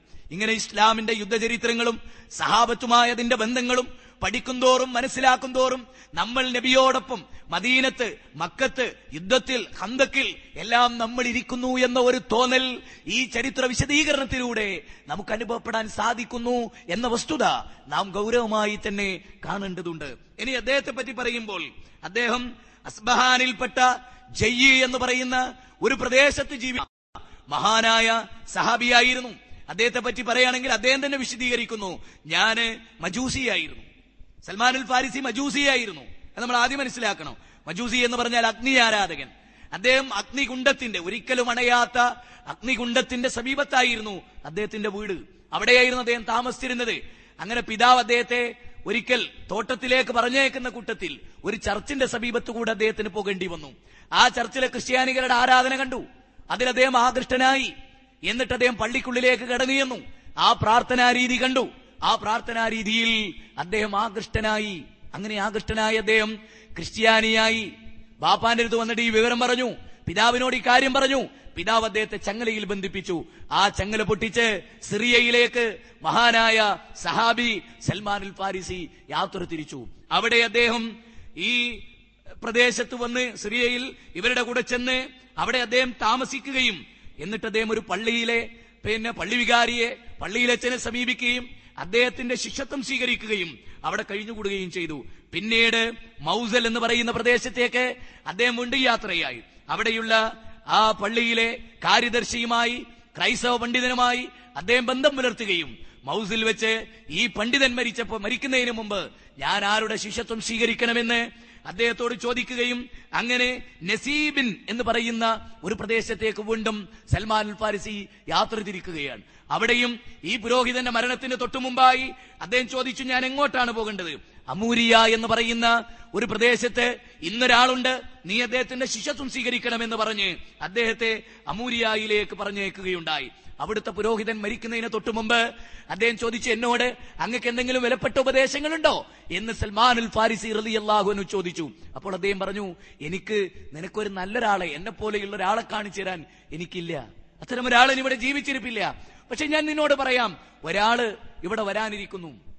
അബ്രഹാം പ്രവാചകന്റെ യഥാർത്ഥ മതത്തിലേക്ക് തിരിച്ചു വിളിക്കുന്ന ഒരു പ്രവാചകൻ അദ്ദേഹം അഭയാർത്ഥിയായി മദീനയിൽ. ഇങ്ങനെയാണ് അദ്ദേഹം പറഞ്ഞത്. നോക്കൂ റസൂലുള്ള ജനിക്കുന്നതിനും റസൂലുള്ള വരുന്നതിന് മുമ്പ് അദ്ദേഹത്തിന്റെ ദേവത്ത് നടക്കുന്നതിന് മുമ്പ് സൽമാനുൽ ഫാരിസിയോട് ഈ ക്രൈസ്തവ പണ്ഡിതൻ പറയുന്നത് ഈത്തപ്പന തപ്പന നിറഞ്ഞു നിൽക്കുന്ന നാട്ടിൽ അഭയാർത്ഥിയായ ഒരു പ്രവാചകൻ വന്നെത്തും. അന്ന് ആ പ്രവാചകൻ അനുധാവനം ചെയ്യാൻ നീ ഉദ്ദേശിക്കുന്നുവെങ്കിൽ അതാകുന്നു നിന്റെ വിജയത്തിന്റെ മാനദണ്ഡം. നിനക്ക് അങ്ങോട്ട് പോകാം. എന്നിട്ട് പറഞ്ഞു അദ്ദേഹത്തിന് വ്യക്തമായ ചില അടയാളങ്ങളുണ്ട്. ആ വ്യക്തമായ അടയാളം അദ്ദേഹം ധർമ്മസ്വത്ത് സ്വീകരിക്കുകയില്ല എന്നതാണ് ഒന്നാമത്തത്. പാരിതോഷികം സ്വീകരിക്കും. അദ്ദേഹത്തിന്റെ രണ്ട് കൈത്തലപ്പുകൾക്കിടയിൽ കൈത്തണ്ടകൾക്കിടയിൽ പ്രവാചക മുദ്രയുണ്ടാകും അത് നിനക്ക് കാണാറാവും എന്ന് പറഞ്ഞു. അങ്ങനെ സൽമാനുൽ ഫാരിസെ ഇങ്ങോട്ടുള്ള യാത്രക്കിടയിൽ അറബികളെ കണ്ടുമുട്ടുകയും ആ അറബികൾ അദ്ദേഹത്തെ കൊണ്ടുപോകുകയും ഇങ്ങനെ ഒരു പ്രദേശത്ത് എത്തിക്കാമെന്ന് പറയുകയും ചെയ്തു. പക്ഷേ വാതിൽ ഖുറ എന്ന് പറയുന്ന പ്രദേശത്ത് അദ്ദേഹം ഒരു യഹൂദന്. ഇവരെ വഞ്ചിച്ചുകൊണ്ട് തന്നെ അദ്ദേഹത്തെ സൽമാനുൽ ഫാരിസിയെ ഈ യഹൂദന് വിറ്റു. യഹൂദനാകട്ടെ ബനു കുറയില ഗോത്രത്തിൽപ്പെട്ട ആളുമായിരുന്നു. അങ്ങനെയാണ് മദീനത്തേക്ക് മഹാനായ സൽമാനുൽ ഫാരിസി വന്നെത്തിച്ചേരുന്നത്. അവിടെ വന്നപ്പോൾ അദ്ദേഹം പ്രവാചകന് അദ്ദേഹം അദ്ദേഹത്തിന്റെ അടിമയായി നിന്നു. ഈത്തപ്പനയുടെ മുകളിൽ അതിന്റെ പിന്നെ എല്ലാം വൃത്തിയാക്കിക്കൊണ്ടിരിക്കുന്നതിനിടയിൽ അതിന്റെ പണിയെടുത്തുകൊണ്ടിരിക്കുന്നതിനിടയിൽ ഒരു ജൂതൻ വന്നിട്ട് പറഞ്ഞു ഇങ്ങനെ മക്കത്ത് മുഹമ്മദ് എന്ന് പറഞ്ഞിട്ട് ഒരാൾ വന്നിട്ട് പ്രവാചകനാണെന്ന് പറയുന്നത്രേ. എന്ന് കേട്ടപ്പോൾ അദ്ദേഹം ഊർന്നിറങ്ങി. ഊർന്നിറങ്ങി ചോദിച്ചു നിങ്ങൾ ആരെ പറ്റിയാണ് പറയുന്നത്? അപ്പം യജമാനൻ അദ്ദേഹത്തിന്റെ കരണക്കുറ്റിക്ക് കരണക്കുറ്റിക്കൊന്നാട് പൊട്ടിച്ച് എന്റെ പണിയെടുത്താൽ മതി. എന്ന് പറഞ്ഞിട്ട് വീണ്ടും അദ്ദേഹത്തെ പിടിച്ചു കയറ്റി. അങ്ങനെ അന്ന് വൈകുന്നേരം എല്ലാ പണിയും അവസാനിച്ച് അല്പം പാരിതോഷികങ്ങളുമായി അതുപോലെ ധർമ്മസ്വത്തുമായി അദ്ദേഹം പ്രവാചകന്റെ സന്നിധിയിലെത്തി. എന്നിട്ട് പറഞ്ഞു അങ്ങ് അങ്ങ് വളരെ ദൂരത്ത് നിന്ന് വന്ന് വളരെ കഷ്ടപ്പാടുകൾ അനുഭവിക്കുന്ന ഒരാളാണെന്ന് എനിക്ക് മനസ്സിലാകുന്നു. അതുകൊണ്ട് അങ്ങ് എന്റെ അടുത്ത് നിന്നും അല്പം ധർമ്മസ്വത്ത് സ്വീകരിക്കണം എന്ന് അബൂത്തുല്ലത്തിൽ അൻസാരി മഹാനായ സൽമാനുൽ ഫാരിസി അദ്ദേഹത്തോട് പറഞ്ഞു. അദ്ദേഹം അത് സ്വീകരിച്ചില്ല. സഹാബികൾ അത് ഭക്ഷിച്ചു. അദ്ദേഹം അതിൽ മാറി നിന്നു. അന്ന് തന്റെ പിന്നെ അമൂരിയായിലെ പുരോഹിതൻ പറഞ്ഞത് അദ്ദേഹം ഓർത്തു. ഒരടയാളം പ്രവാചകൻ അദ്ദേഹം കണ്ടു. പിറ്റേ ദിവസം അദ്ദേഹം പിന്നെ അദ്ദേഹത്തിന് എന്ത് കൊടുത്തു? പാരിതോഷികം കൊടുത്തു. അത് പ്രവാചകനും സ്വീകരിച്ചു സഹാബത്തും കഴിച്ചു. അത് രണ്ടാമത്തെ ഗുണമായി അദ്ദേഹത്തിന് ബോധ്യപ്പെട്ടു. മറ്റൊരിക്കൽ അദ്ദേഹം ഈ പറഞ്ഞ പോലെ ജന്നത്തുൽ ബക്കയിൽ ഒരു മയ്യത്ത് കബറടയ്ക്കുന്ന സമയത്ത് ഷോൾഡറിൽ ഒരു മുണ്ട് മാത്രം ഇട്ടിട്ട് നിന്ന രംഗം. ഈ സമയത്ത് സൽമാനുൽ ഫാരിസി ഇവിടെ വന്നപ്പോൾ നബിക്ക് തോന്നി പ്രവാചക മുദ്ര കാണാനാണ് അദ്ദേഹം കൊതിക്കുന്നത്. പ്രവാചകൻ ആ തട്ടം മാറ്റിക്കൊടുത്തു. പ്രവാചക മുദ്ര കണ്ടു. സൽമാനുൽ ഫാരിസി പ്രവാചകനെ കെട്ടിപ്പിടിച്ചു. ആലിംഗനം ചെയ്ത് ഷഹാദത്ത് കലിമ ചെല്ലി ഇസ്ലാം സ്വീകരിച്ച് മഹാനായ ഈ സൽമാനുൽ ഫാരിസി റളിയല്ലാഹു താലാൻ പറഞ്ഞ ഒരു കാര്യം ഞാൻ ഈ സദസ്സിന്റെ മുമ്പാകെ പറയാൻ അദ്ദേഹം ഒരിക്കൽ പറഞ്ഞു. മണ്ണ് മണ്ണ് തിന്നേണ്ടി വന്ന ഒരു ഘട്ടം വന്നാൽ പോലും എനിക്ക് ഭാരമായി തോന്നുന്ന കാര്യം. അത് വല്ലാത്ത അടിവരയിട്ട് നമ്മൾ പറയേണ്ട ഒരു കാര്യം. മണ്ണ് തിന്നേണ്ടി വന്നാൽ പോലും അതെനിക്ക് ഭാരല്ല അതിനേക്കാൾ ഭാരം രണ്ടാളുടെ ലീഡറാകുക എന്നുള്ളതാണ്. എന്ന് പറഞ്ഞാൽ അതിന്റെ അർത്ഥം എന്താ? നേതാക്കന്മാരായി ചമയാന്നുള്ളത് എനിക്ക് എന്തിനേക്കാൾ ഒരു മണ്ണ് തിന്നുന്നേ അതിനേക്കാൾ വലിയ ഭയാനകരമായി മണ്ണ് തിന്നാലും കുഴപ്പമില്ല മണ്ണ് തിന്നേണ്ടി വന്നാലും കുഴപ്പമില്ല. രണ്ടാളുകളുടെ നേതാവാകുക എന്നത് നേതൃത്വം ഒരിക്കലും കൊതിക്കാത്ത സഹാബികളായിരുന്നവരല്ല.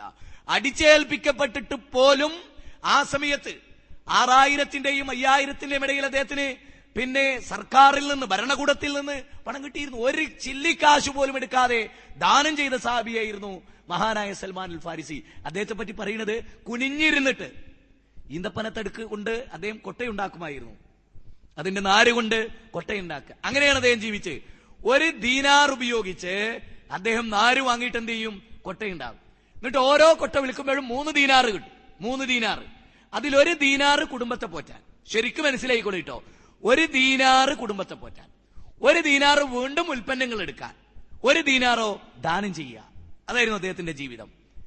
അതായിരുന്നു സൽമാനുൽ ഫാരിസിയുടെ ജീവിതം. അങ്ങനെ സൽമാനുൽ ഫാരിസിക്ക് അദ്ദേഹത്തിന്റെ ഇഷ്ടം മനസ്സിലാക്കി അദ്ദേഹത്തിന്റെ താല്പര്യം മനസ്സിലാക്കി അദ്ദേഹത്തിന് വീടുണ്ടാക്കാൻ അദ്ദേഹത്തിന് വീടുണ്ടാക്കാൻ വേണ്ടിയിട്ട് ഒരു പിന്നെ ആർക്കിടെക്ടിനെ കണ്ടിട്ട് വീട് ആ കാലഘട്ടത്തിലെ ഇന്നത്തെ ആയിട്ട് ചിന്തിക്കരുത് നിങ്ങൾ. അദ്ദേഹത്തെ കണ്ടു. അദ്ദേഹത്തെ കണ്ടപ്പോ അങ്ങനെ നോക്കി. അപ്പോ സൽമാനുൽ ഫാരിസിയോട് അദ്ദേഹം ചോദിച്ചു എനിക്ക് മനസ്സിലായി? നിങ്ങൾ വിചാരിക്കുന്ന എന്താണ് എനിക്ക് മനസ്സിലായി? അതുകൊണ്ട് ഞാൻ അങ്ങക്കൊരു വീടുണ്ടാക്കി തരും. ആ വീടിന്റെ പ്രത്യേകത എന്താണെന്ന് ചോദിച്ചാൽ സൂര്യതാപം ഏൽക്കുകയുമില്ല തണുപ്പടിക്കുകയുമില്ല. അങ്ങ് എഴുന്നേറ്റ് നിന്നാൽ തലയും തട്ടും അങ്ങ് നീളത്തിൽ കിടന്നാൽ കാലും തട്ടും. അങ്ങനെയുള്ളൊന്ന് അതല്ലയോ അങ്ങ് ഇഷ്ടപ്പെടുന്നു ചോദിച്ചു. അതെ എന്നാൽ അത്തരം ഒരു വീടേ ഞാൻ ഉണ്ടാക്കി തരുന്നുള്ളൂ. അത്തരം ഒരു വീടാണ് ഉണ്ടാക്കി കൊടുത്തത്. മഹാനായ സൽമാനുൽ ഫാരിസിയെ പറ്റി അദ്ദേഹത്തിന്റെ മരണത്തെ പറ്റി പറയുന്നിടത്ത് ഒരു കാര്യം കൂടെ പറയാം ഞാൻ. എന്നിട്ട് ഞാൻ ആ ഭാഗം അവസാനിപ്പിക്കാം. അദ്ദേഹം റസൂൽ അദ്ദേഹം മരിക്കാൻ കിടക്കുന്ന ഒരു രംഗം. അതുകൊണ്ട് നമ്മൾ പറയേണ്ടതാണ്. ഓരോ സാബിയുടെയും മരണരംഗം വല്ലാത്ത ഞാൻ ഹബാബിന് കറുത്തുറലാനെ പറ്റി പറഞ്ഞു. മുമ്പൊരു സാബിനെ പറ്റി പറഞ്ഞു. ഇപ്പൊ ഞാനും പറഞ്ഞു അബുത്തുലത്തിൽ അൻസാരിയുടെ മരണരംഗം. സാബികളുടെ മരണരംഗം വല്ലാത്തതായിരുന്നു എന്നുള്ളതാണ്. ഓരോ രംഗത്തും ഞാനെന്ന് പറഞ്ഞ അബുദർ ഖഫാരിയുടെ അതുപോലെ പല സാബിയുടെ മരണരംഗങ്ങൾ പറഞ്ഞിരുന്നു. എന്നാൽ ഇവിടെ ഇദ്ദേഹത്തിന്റെ മരണരംഗം. അന്ന് സാദബിൻ അബി വക്കാസുറുല്ലാനും സാബികളിൽ പ്രഗത്ഭന്മാരായിട്ടുള്ള സാബികൾ ആറോ ഏഴോ സ്ഥാനത്ത് നിൽക്കുന്ന ആളുകൾ. ആ നബി തട്ടണി പറഞ്ഞിട്ടുള്ള സാബികളിൽ അപ്പൊ സാദുബിൻ അബി വക്കാസുറുല്ലാന് മരണവേളയിൽ സൽമാനുൽ ഫാരിസിയെ ചെന്ന് കണ്ടപ്പോ കണ്ണുകളിൽ നിന്ന് കണ്ണുനീർ ചാലിട്ടൊഴുകിക്കൊണ്ടേയിരുന്നു അദ്ദേഹത്തിന്റെ. സൽമാനുൽ ഫാരിസിയുടെ കണ്ണുകളിൽ നിന്ന് കണ്ണുനീർ ചാലിട്ടൊഴുകിക്കൊണ്ടേയിരുന്നു. അപ്പോ സഹദബിൻ അബീബക്കാസുള്ളതാണ് ചോദിച്ചു സൽമാനെ പടച്ചോന്റെ റസൂൽ അങ്ങേ മരിക്കണതിന് മുമ്പ് നന്നായി തൃപ്തിപ്പെട്ടിട്ടാണല്ലോ റസൂലുള്ള മരിച്ചത് പിന്നെ എന്തിനാ ഭയപ്പെടുന്നത്? എന്തിനാ പേടിക്കണതെന്ന് അപ്പൊ അദ്ദേഹം പറഞ്ഞു റസൂലി സ്വല്ലാ അലൈഹി സ്വലമയുടെ ഒരു വസീയത്ത് എന്റെ മനസ്സിൽ വല്ലാതെ സൽമാനോട് സമൂഹത്തോട് സാപത്തിനോട് നബി ഒരിക്കൽ പറഞ്ഞു നിങ്ങൾ ഈ ദുനിയാവിൽ ഒരു വഴിയാത്രക്കാരെ പോലെയാണ് ഒരു വഴിയാത്രക്കാരന്റെ പാതേയം പോലെയുള്ള ബന്ധമാണ് ഈ ദുനിയാവുമായി നിങ്ങൾക്കുള്ളത്. എന്നിട്ട് അദ്ദേഹം പറഞ്ഞു കണ്ടോ ഇന്ന് ദുനിയാവിന്റെ ആർഭാടങ്ങൾക്കിടയിലാണല്ലോ ഞാൻ കിടക്കുന്നത് എന്ന് ഓർത്തിട്ടാണ് എനിക്ക് ഈ സങ്കടം. അപ്പോ ഇത് കേട്ടപ്പോ സഹദൻ നബി വക്കാസ് വിചാരിച്ചു എന്തൊക്കെയോ ഇയാളെ വീട്ടിലുണ്ട് എന്ന് വെച്ച്. ഒന്ന് ചുറ്റുവട്ടത്ത് നോക്കി. എന്താ പറഞ്ഞേ? ഈ വലിയ കാര്യം എന്താണ് നോക്കാൻ വേണ്ടിയിട്ട്. ചുറ്റുവട്ടത്ത് നോക്കുമ്പോൾ എന്താ ഉള്ളത്? ഒന്നുമില്ല. ഭക്ഷണം കഴിക്കാൻ ഒരു ഒരു പാത്രം ഒരു ചെറിയ പിന്നെ വെള്ളം കുടിക്കാൻ ഒരു പാത്രവും ഇതിനെ പറ്റിയാണ് എന്ത് പറഞ്ഞത്? ദുനിയാവിലെ ഐശ്വര്യങ്ങളുടെ നടുവിലായി പോയല്ലോ ഞാൻ. എനിക്ക് എന്റെ പരലോകം നഷ്ടപ്പെട്ടു പോയല്ലോ. അങ്ങനെ ശ്രദ്ധിച്ച ആളുകളാണ് ആര്? ഈ സഹാബിമാര്. ഇപ്പൊ നമ്മളൊക്കെ തന്നെ ഐശ്വര്യങ്ങൾ ഉണ്ടാവുമ്പോ ഇപ്പൊ നിങ്ങൾക്കറിയാം അബ്ദുറഹ്മാൻ നൌഫ് എന്ന് പറയുന്ന സാബി കോടീശ്വരനായിരുന്നു അദ്ദേഹം. കോടീശ്വരനായിട്ടും ഒരു റമദാനിലെ ഭക്ഷണം കഴിക്കാൻ വേണ്ടിയിട്ട് അദ്ദേഹം വരുന്ന രംഗം ചരിത്രത്തിൽ വല്ലാത്തതല്ലേ? ഭക്ഷണം കഴിക്കാൻ വരുമ്പോൾ അദ്ദേഹം വൃത്തിനോട് പറഞ്ഞു എനിക്കിത് വേണ്ട. എല്ലാ ഐശ്വര്യങ്ങളും ഡൈനിങ് ടേബിളിൽ അന്നുണ്ടായിരുന്ന ഏറ്റവും മെച്ചപ്പെട്ട ഭക്ഷണം നിരത്തി വെച്ചിട്ട് അബ്ദുറഹ്മാനു നൌഫർലാന് കരഞ്ഞ് കണ്ണ് കലങ്ങി ഒരു ഗ്ലാസ് വെള്ളവും കുടിച്ച് അവിടെ നിന്ന് ഇറങ്ങിപ്പോരുമ്പോ മക്കൾ ചോദിക്കുന്നുണ്ട് എന്താ ബാപ്പ? ഒന്നുമില്ല ഉഹദിന്റെ രണാങ്കണത്തിൽ മിസബ് കിടന്നത് ഓർത്തപ്പോ എനിക്കതങ്ങട്ട് സഹിക്കാൻ കഴിഞ്ഞില്ല എന്നുള്ള. എന്താ മിസബിന്റെ കിടത്തം? രാജകീയമായ പ്രൗഢിയോടുകൂടി ജീവിച്ച് അവസാന മുഹുദിന്റെ രണാങ്കണത്തിൽ വായിലേക്ക് മണ്ണും കയറി കിടന്ന് ഒരു കറുത്ത പുതപ്പ് ധരിച്ച് എല്ലാ അർത്ഥത്തിലും റസൂലുള്ള രണ്ട് കൈകളിൽ താങ്ങിയെടുത്ത് ഹബാബുൻ ആ ചരിത്രം വിശദീകരിക്കുന്നത് വല്ലാത്ത ഒരു രംഗമാണ്. അതിനെക്കുറിച്ച് ഞാൻ ഓർത്തു. ദുനിയാവിൽ അവരൊന്നും ഒരു നല്ല ഭക്ഷണം പോലും കഴിച്ചിട്ടുണ്ടായിരുന്നില്ല. ഇന്നിതാ എന്റെ ഡൈനിങ് ടേബിൾ നിറഞ്ഞു നിൽക്കുന്നു. കൊണ്ടുപോയിക്കോളൂ. അപ്പൊ ഐശ്വര്യം ഉണ്ടാകുന്നവർ അത് ത്യജിക്കാം. ഐശ്വര്യം ഉണ്ടെ കഴിക്കുകയോ ആവാം രണ്ടു കുഴപ്പമില്ല പക്ഷെ അത് ത്യജിക്കുന്നിടത്ത് ഞാൻ പറഞ്ഞല്ലോ റസൂലുള്ള പട്ടിണി കിടന്ന ദിവസം മാസമൊക്കെ വരുമ്പോ അന്നൊന്ന് പട്ടിണി കിടന്നു നോക്കുക ഭക്ഷണം ഉണ്ടായിട്ടൊന്ന് പട്ടിണി കിടന്നു നോക്കുക അല്പമൊക്കെ ഒരു ഭക്ഷണത്തിലൊക്കെ ഒരു കുറവ് വരുത്തി നോക്കുക സമ്പത്ത് കൂട്ടിവെക്കാതെ ചെലവഴിക്കുക അതാണ് ഞാൻ ആ പറഞ്ഞ കവിതയിലുള്ളത് ഏയ് وإن كنت ذا مال ولم تك راهما كأنك دون غل وليس له رجل വൈകുന്തദാമാലിൻ വലന്തു കുറാഹിബ നീ ധനമുള്ളവനാണ് പക്ഷെ നീ അതുകൊണ്ട് കരുണ കാണിക്കുന്നില്ല. ഏതുപോലെ? കന്നകദൂനകലിൻ വലൈസാലഹൂരിജിലൂ രണ്ട് ചെരുപ്പുള്ള ഒരുവനെ പോലെ. ചെരുപ്പുണ്ട് ധരിക്കാൻ എന്തില്ല? കാലില്ല. അതുപോലെ. നിനക്ക് ധനമുണ്ട്. ധനമുണ്ട് പക്ഷെ നീ ചെലവഴിക്കുന്നില്ല. ഏതുപോലെ? രണ്ട് ചെരുപ്പുള്ളവനെ പോലെ. ചെരുപ്പുണ്ട് ധരിക്കാൻ കാലില്ല. അതുപോലെ. അപ്പൊ സമ്പത്തിന്റെ ആയിട്ട് കാര്യമില്ല. അത് പടച്ചോന്റെ മാർഗത്തിൽ ചെലവഴിക്കണം എന്നാണ് ആ പറഞ്ഞതിനർത്ഥം അങ്ങനെ പഠിപ്പിക്കപ്പെട്ട സഹാബികൾ അപ്പൊ സൽമാൻ അൽ ഫാരിസിയുടെ ജീവിതത്തിലെ ഏറെക്കുറെ ഒരു ബോധം ആ സഹാബിയെ കുറിച്ചുള്ള ബോധം. ഇങ്ങനെ ജീവിച്ചു പോന്ന അവസാനം സൽമാൻ അൽ ഫാരിസിയുടെ മരണവേള വല്ലാത്ത ഒരു രംഗമാണ്. അതാണ് ഞാൻ പറഞ്ഞത്. അദ്ദേഹം മരിക്കാൻ കിടക്കും അദ്ദേഹം അത് പറഞ്ഞു. അതൊക്കെ കഴിഞ്ഞ് കുറച്ച് അല്പസമയം കഴിഞ്ഞ് അദ്ദേഹം മരണത്തോട് അടുത്തുകൊണ്ടിരുന്ന ഘട്ടം. മരണത്തോട് അടുത്തുകൊണ്ടിരുന്ന ഘട്ടം. ആ ഘട്ടത്തിൽ പ്രവാചക തിരുമേനി സൊല്ലാഹു അലൈഹി വസല്ലമയുടെ ഈ പ്രഗത്ഭനായ സഹാബി അദ്ദേഹം മരിക്കാൻ കിടന്ന ഘട്ടത്തിൽ അദ്ദേഹം ഭാര്യയോട് പറഞ്ഞു ഒരു നല്ല സാധനം ഞാൻ കാത്തു സൂക്ഷിച്ചു വെച്ചിട്ടുണ്ട്. വളരെ വളരെ എന്താ പറയാ അത്ര ഗൗരവത്തിൽ ഞാൻ സൂക്ഷിച്ചു വെച്ച ഒരു വസ്തു അത് ഇന്ന സ്ഥലത്തുണ്ട് അത് എടുത്തുകൊണ്ടുവരാൻ വേണ്ടിയിട്ട്. അദ്ദേഹം പറഞ്ഞു നോക്കുമ്പോ എന്താ? കസ്തൂരിയാണ്. മറ്റൊരു സ്ഥലത്ത് ശ്രീയിലെ എങ്ങാണ്ട് ഒരു യുദ്ധത്തിന്റെ സന്ദർഭത്തിൽ ലഭിച്ചിട്ടുള്ള കസ്തൂരി സൂക്ഷിച്ചു വെച്ചാണ്. അങ്ങനെ അദ്ദേഹം പറഞ്ഞു പിന്നെ ഞാൻ ഈ കസ്തൂരി നിനക്ക് ചാലിച്ച് പാത്രത്തിലാക്കി തരും. അത് നീ എന്റെ ചുറ്റിലും തളയ്ക്കണം. കസ്തൂരി ചുറ്റിലും തളച്ചു വെക്കണം. എന്നിട്ട് ആ ഡോറ് മെല്ലെ ചാരി നീ പുറത്തേക്ക് പോയാൽ മതി. ഇവിടെ ഒരു സംഘം ആളുകൾ ഇപ്പോൾ ഹാജരാകും. എന്താ വാചകം? നിങ്ങളൊന്ന് ആലോചിച്ചു. ഇവിടെ ഇപ്പോൾ ഒരു സംഘം ആളുകൾ ഹാജരാകും. അവർ ഭക്ഷണം ആവശ്യമില്ലാത്തവരാണ്. അവർക്ക് സുഗന്ധം വലിയ ഇഷ്ടവുമാണ്. അവർ ഭക്ഷണം ആവശ്യമില്ലാത്തവരാണ്. അവർക്ക് സുഗന്ധം വലിയ ഇഷ്ടമാണ്. ആരാണ് വരാനിരിക്കുന്നത്? ഇന്നല്ലദീന ഖാലൂ റബ്ബുനല്ലാ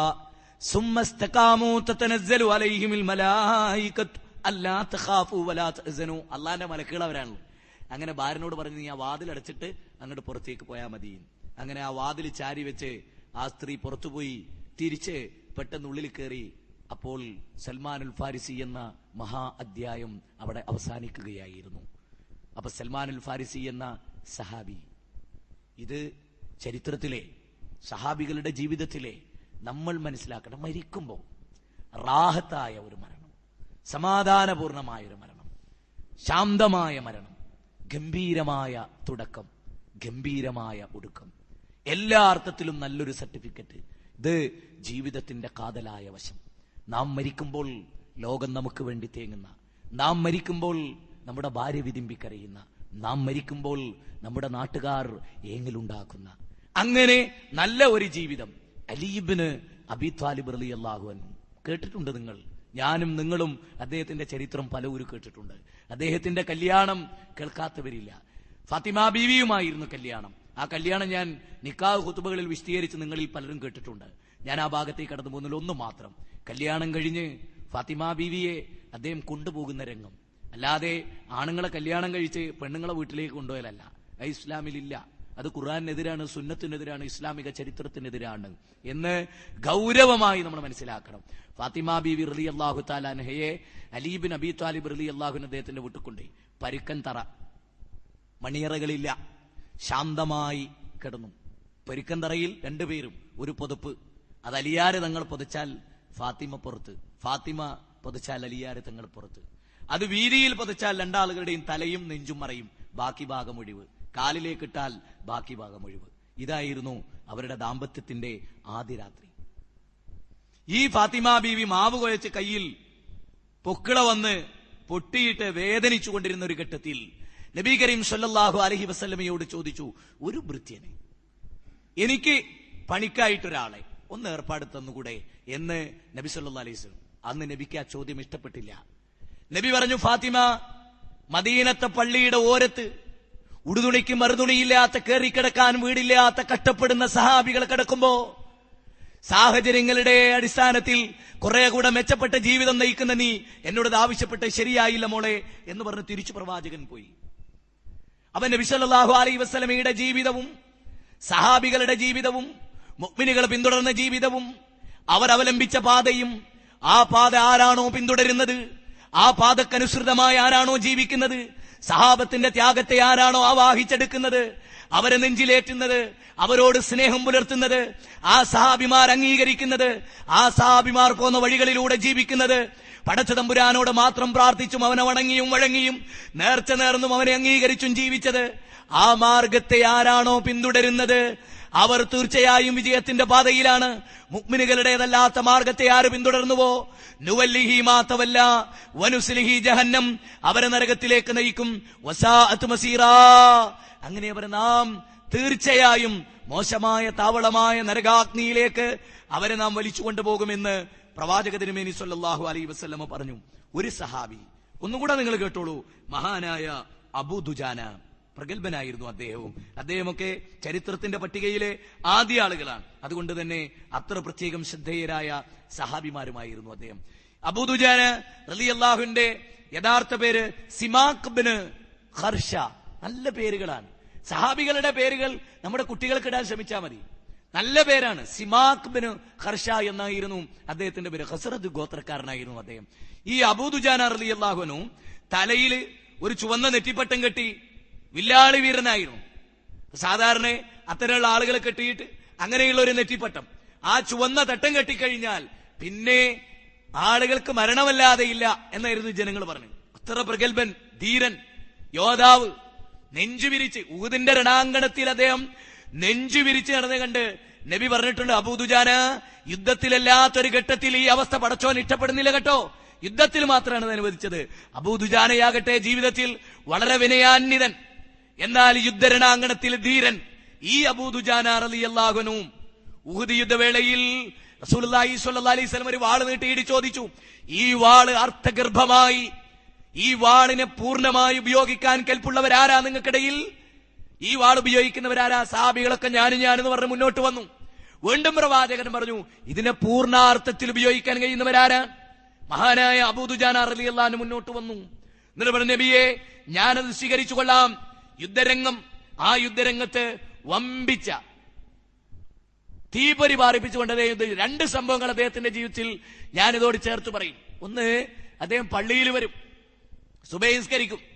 ചില കാലങ്ങളിൽ സുബഹിസ്കരിക്കുന്ന ചില കാലങ്ങളിൽ പ്രത്യേകിച്ച് ഈത്തപ്പഴങ്ങൾ നിറഞ്ഞു നിൽക്കുന്ന കാലം അങ്ങനെ അദ്ദേഹം സുബൈസ്കരിച്ചിട്ട് ദീർഘമായി പ്രാർത്ഥിക്കാതെ ദിക്കറി ചെല്ലാതെ സലാം വീട്ടി ഉടനെ എഴുന്നേറ്റ് പോകും ഉടനെ എഴുന്നേറ്റ് പോകും അപ്പൊ എഴുന്നേറ്റ് പോയി രണ്ടു മൂന്ന് ദിവസം ആവർത്തിച്ചപ്പോ സാബിയിൽ നിൽക്കവിടെയായിരുന്നു അവിടെ പിടിച്ചു നിർത്തി. എന്താ പത്ര ധൃതി? എന്താ സലാം വീട്ടിയിട്ട് പെട്ടെന്ന് പോന്ന് പ്രാർത്ഥിക്കാനൊന്നുമില്ലേ? നിക്രി ചെല്ലാനില്ലേ? സുബൈക്ക് എന്തൊക്കെയുണ്ട്? അതൊന്നും ചെല്ലാനില്ലേ ചോദിച്ചു. അദ്ദേഹം പറഞ്ഞു ഉണ്ട്. എന്നിട്ട് എന്താ എന്താ പെട്ടെന്ന് പോകുന്നത് പറയാൻ അദ്ദേഹം ലജ്ജിച്ചു. അദ്ദേഹം പറഞ്ഞു എന്റെ വീട് എന്റെ വീട്ടിലെ മുറ്റം ആ മുറ്റത്തേക്ക് അയൽവാസിയുടെ ഒരു ഈത്തപ്പന മരം ചരിഞ്ഞു കിടക്കുന്നു. നിറയെ അതിൽ പഴങ്ങളാണ്. ആ പഴങ്ങൾ എന്റെ വീട്ടിന്റെ മുറ്റത്താണ് വീഴുന്നത്. അത് ഞാൻ സുബൈസ്കരിച്ച് നേരം താമസിച്ചിട്ടാണ് ചെല്ലണമെങ്കിൽ എന്റെ മക്കളെടുത്ത് കഴിക്കും. അപ്പൊ ഹറാമായ ഒരു കാരക്കച്ചോളം എന്റെ മക്കളുടെ വയറ്റിലെത്തും. അപ്പൊ അവരെഴുന്നേൽക്കുന്നതിന് മുമ്പ് എനിക്ക് അവിടെ എത്തി? അതൊക്കെ ഒരു പാത്രത്തിലാക്കിയിട്ട് അയൽവാസിക്ക് ഞാൻ കൊടുക്കും. ഹറാമുകൾ തിന്നു. നോക്കൂ നിങ്ങൾ ജാഗ്രതയാണ്. നമ്മൾ ഒരുത്തന്റെ ചക്ക അടിച്ചുകൊണ്ടുവന്നാലും ഓന്റെ തെങ്ങ് മുറിച്ചുകൊണ്ടുവന്നാലും നമുക്ക് അതിൽ പ്രശ്നമില്ല. കുട്ടികളല്ലേ എന്നാണ്. പാടില്ല. സാബികളുടെ ജീവിതം അത്ര കൃത്യമാണ്. ഇത് പറയുമ്പോൾ ഇതേ അബൂ ദുജാന റളിയല്ലാഹു അദ്ദേഹം മരിക്കാൻ കിടക്കുന്ന രംഗം. അത് പറയാതെ വയ്യല്ലോ. സാബികളുടെ മരണം അത് മാത്രം നോട്ട് ചെയ്തിട്ട് പിന്നെ ആ നിലക്കുള്ള പുസ്തകങ്ങളൊക്കെ വലിയ മാറ്റങ്ങൾ സമൂഹത്തിൽ ഉണ്ടാക്കും. സഹാബികളുടെ മരണരംഗങ്ങൾ മാത്രം. ഇപ്പൊ പ്രവാചകന്റെ മരണരംഗം ഷായിബ് നബിയുടെ മരണരംഗം യാക്കൂബ് നബിയുടെ മരണരംഗം ഇങ്ങനെ ഈ മരണരംഗങ്ങൾ ചരിത്രത്തിൽ വല്ലാത്തതാണെന്നാണ് എനിക്ക് തോന്നുന്നത്. അല്ലെങ്കിൽ എൻ- എന്റെ വായനയുടെയും അറിവിന്റെയും അടിസ്ഥാനത്തിൽ അത് നമുക്കൊക്കെ മാതൃകയാണ്. മഹാനായ ഈ പ്രവാചകന്റെ ശേഷം അബൂദുജാന മരണവേളയിൽ കിടക്കുക നല്ല രോഗമായിരുന്നു അദ്ദേഹത്തിന്. രോഗം സഹിക്കവയ്യാതായിട്ടും സഹാബത്ത് അദ്ദേഹത്തെ കാണാൻ ചെല്ലുമ്പോൾ നല്ല മുഖപ്രസന്നായിരുന്നു ധാരാളം വേദനകൾ അനുഭവിച്ച സഹാബിയാണ്. നല്ല ശാരീരിക വേദനയും അസ്വാസ്ഥ്യങ്ങളും അനുഭവിക്കുമ്പോഴും മുഖം വളരെ പ്രസന്നമായിരുന്നു അദ്ദേഹത്തിന്റെത്. വളരെ പ്രസന്നം. ഇനി ഞാൻ പറയുന്ന വാചകങ്ങൾ ശരിക്കും ശ്രദ്ധിക്കണം. മുഖം അദ്ദേഹത്തിന് വളരെ പ്രസന്നമായിരുന്നു. അപ്പം വന്ന സാബികൾ ചോദിച്ചു അല്ലയോ അബൂദുജാന ധാരാളം പ്രയാസങ്ങൾ അനുഭവിക്കുന്നുണ്ടെങ്കിലും വളരെ പ്രസന്നമാണല്ലോ നിങ്ങളുടെ മുഖം എന്ന് ചോദിച്ചു. അദ്ദേഹം പറഞ്ഞു രണ്ട് കാരണങ്ങളുണ്ട് അതിന്. രണ്ട് കാരണങ്ങളുണ്ട് അതിന്. ഒന്ന് ഇതാണ്. ഇത് ഞാൻ സംസാരിക്കേണ്ട ഇടങ്ങളിലല്ലാതെ അടിവരട്ടോളിട്ടു എല്ലാരും. എന്താണോ എവിടെയാണോ ആരോടാണോ സംസാരിക്കേണ്ടത് അതല്ലാത്ത എനിക്ക് ആവശ്യമില്ലാത്തടത്ത് ഞാൻ ഒന്നും സംസാരിക്കില്ല. അതെന്റെ പ്രത്യേകതയാണ്. സമൂഹത്തെ രൂപപ്പെടുത്തുന്നത് വളരെ പ്രധാനമാണ്. ഒരാൾക്ക് ആവശ്യമില്ലാത്തടത്ത് കയറി സംസാരിക്കുക. ഒരാൾ സംസാരിച്ചുകൊണ്ടിരിക്കുന്ന അതിനൊന്നും ആവശ്യമില്ല എന്നാണ് ഇസ്ലാം പറയും. അത് ഞാൻ വളരെ ശ്രദ്ധിക്കുന്നു. അതെനിക്ക് വല്ലാത്ത വ്യക്തിത്വത്തെ എന്റെ വ്യക്തിത്വത്തെ എനിക്ക് തന്നെ മതിപ്പുണ്ടാക്കിയ കാര്യമാണ് ഒന്ന്. രണ്ട് രണ്ടാമത്തതാണ് ഞാൻ പറയുന്നത്. അതാണ് എന്നെയും നിങ്ങളെയും നയിക്കുന്നത്. രണ്ടാമത്തത്. ഒന്നാമത്തെ പലപ്പോഴും നമുക്ക് ഉണ്ടാക്കിയെടുക്കാൻ ചിലപ്പോൾ സഹായിച്ചത് രണ്ടാമത്തെ അദ്ദേഹം പറഞ്ഞു മുസ്ലിമീങ്ങളോടെല്ലാം എന്റെ മാനസികാവസ്ഥ വമ്പിച്ച നിലവാരം പുലർത്തുന്നതാണ്. ആരെക്കുറിച്ചും വിദ്വേഷത്തിന്റെ വിരോധത്തിന്റെ ഒരു കണിക പോലും എന്റെ മനസ്സിലില്ല. എല്ലാ മുസ്ലിങ്ങളെ കുറിച്ചും എനിക്ക് നല്ല മനസ്ഥിതിയാണ് ഈ മനസ്ഥിതിയാണ് എന്നെ എന്ത് ചെയ്യിപ്പിച്ചിട്ടുള്ളത്? ഈ പ്രകൃതത്തിലേക്ക് എന്നെ എത്തിച്ചിട്ടുള്ളത്. ഈ രണ്ട് കാര്യങ്ങൾ അബൂദുജാനയുടെ ജീവിതത്തിൽ നമുക്ക് വെളിച്ചമേകുന്നതാണ്. സഹാബികളെ പറ്റി പറയുമ്പോൾ സഹോദരന്മാരെ സഹാബ വനിതകൾ മാത്രമുള്ള ചരിത്രമുണ്ട്.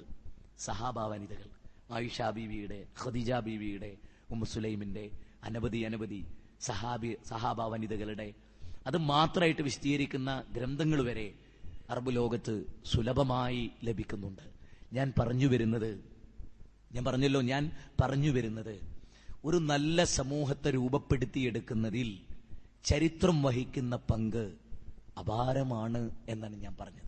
രോഗമായാലും പ്രയാസങ്ങളായാലും പ്രതിബന്ധങ്ങളായാലും സഹാബത്ത് സഹിച്ചിട്ടുള്ള ത്യാഗങ്ങൾ ഓരോ രംഗത്തും. ഒരു സഹാബിയും കൂടി ഞാൻ അവസാനിപ്പിക്കുമ്പോൾ പറയാൻ ആഗ്രഹിക്കുന്നു. അത് ജീവിതത്തിൽ വല്ലാത്ത ഒരു അനുഭവം നമുക്ക് നൽകും എന്ന് ഞാൻ വിചാരിക്കുന്നു. അബ്ദുല്ലാഹിബിന് ഹുദാഫ റലി അള്ളാഹുവിനു സഹാബിയുടെ പേര് അങ്ങനെയാണ്. അബ്ദുല്ലാഹിബിന് ഹുദാഫ റലി അള്ളാഹു ഏറെ ചരിത്രങ്ങളുള്ള ഒരു സഹാബിയാണ്. ഞാൻ അദ്ദേഹത്തിന്റെ ചരിത്രത്തിന്റെ എല്ലാ വശങ്ങളിലെയും കടന്നു ചെല്ലുന്നില്ല. കിസ്ര കൈസ്ര ചക്രവർത്തിമാർ അദ്ദേഹം കാണാൻ പോകുന്ന ഒരു രംഗം മാത്രമാണ് ഞാനിവിടെ പറയുന്നത്. നബിസല്ലാഹു അലഹി വസ്ല്ലമ സഹാബികളെ മുഴുവനും വിളിച്ചു വരും. എന്നിട്ട് പറഞ്ഞു ഞാൻ ഇന്ന് വരെ നിങ്ങളോട് ആവശ്യപ്പെടാത്തൊരു കാര്യത്തിനാണ് ആവശ്യപ്പെടുന്നത്. ശ്രദ്ധിച്ചോളൂ കേട്ടോ ഇനിയുള്ള കാര്യങ്ങൾ അതായത് അനറബികൾക്കിടയിലേക്ക് നിങ്ങളിൽ നിന്നൊരു വിഭാഗത്തെ അള്ളാഹുവിന്റെ ദീന് പ്രബോധനം ചെയ്യാൻ ഞാൻ പറഞ്ഞേക്കാൻ ശ്രദ്ധിക്കണം. ഇസ്ലാമിക ദേവത്തിന്റെ പ്രാധാന്യം ഇന്നലകളിൽ നമ്മളൊരു ലൈബ്രറി ഉദ്ഘാടനത്തിൽ കേട്ടു. ഇസ്ലാമിക ദേവത്തിന്റെ പ്രാധാന്യം പറയുമ്പോ റസൂലുള്ളാഹി സ്വല്ലല്ലാഹു അലഹി വസ്ലമ പറയാണ് ഞാൻ നിങ്ങൾ പറഞ്ഞേക്കുന്ന അനറബികൾക്കിടയിലേക്കാണ്.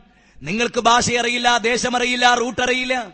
അത്തരമൊരു പ്രദേശത്തേക്ക് യാത്ര തിരിക്കാൻ തന്റെ ഇടമുള്ള ആളുകൾ നിങ്ങൾക്കിടയിലുണ്ടോ എന്ന് ചോദിച്ച് ഏഴുപേരെ നബി കരീം അലഹി വസല്ലമ തെരഞ്ഞെടുത്തു. അതിൽ പ്രധാനപ്പെട്ട സാബിയായിരുന്നു ഞാൻ ഈ പറഞ്ഞ അബ്ദുല്ലാഹിബിൻ ഹുദാഫ അള്ളാഹുനും രണ്ട് സാമ്രാജ്യങ്ങളിലേക്ക് റോമൻ പേർഷ്യൻ സാമ്രാജ്യങ്ങളിലേക്ക് ഈ സഹാബിയെ മഹാനായ പ്രവാചക തിരുമേനി സൊല്ലാഹു അലൈഹി വസ്ല്ലം പറഞ്ഞയച്ചു സുഹൃത്തുക്കളെ. അങ്ങനെ ആ പ്രദേശത്ത് മഹാനായ സഹാബി ഈ കത്തുമായി വഴിയറിയില്ല സ്ഥലമറിയില്ല ഭാഷയറിയില്ല. റസൂലുള്ള പറഞ്ഞു എന്ന കാരണം കൊണ്ട് റസൂലി സൊല്ലാഹു അലൈഹി വസ്ലമ പറഞ്ഞു എന്ന കാരണം കൊണ്ട് ആ കത്തുമായി പേർഷ്യൻ ചക്രവർത്തിയുടെ റോമ സാമ്രാജ്യത്തിന്റെ രണ്ട് ചക്രവർത്തിമാരുടെ ഇടയിലേക്ക് മഹാനായ സാബി ചെല്ലുന്ന രംഗം. ആദ്യം അദ്ദേഹം കടന്നു ചെന്നു.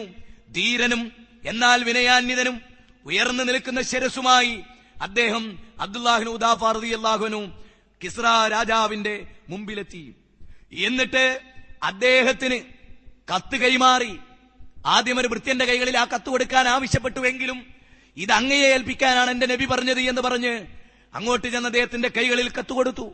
എന്നിട്ട് പറഞ്ഞു ഇതാ മക്കത്തെ മുഹമ്മദിൽ നിന്ന് കിസ്ര ചക്രവർത്തിക്ക് ഒരു കത്ത് വന്നിരിക്കുന്നു. മിമ്മക്കത്തെ മുഹമ്മദിനിലാ കിസ്ര.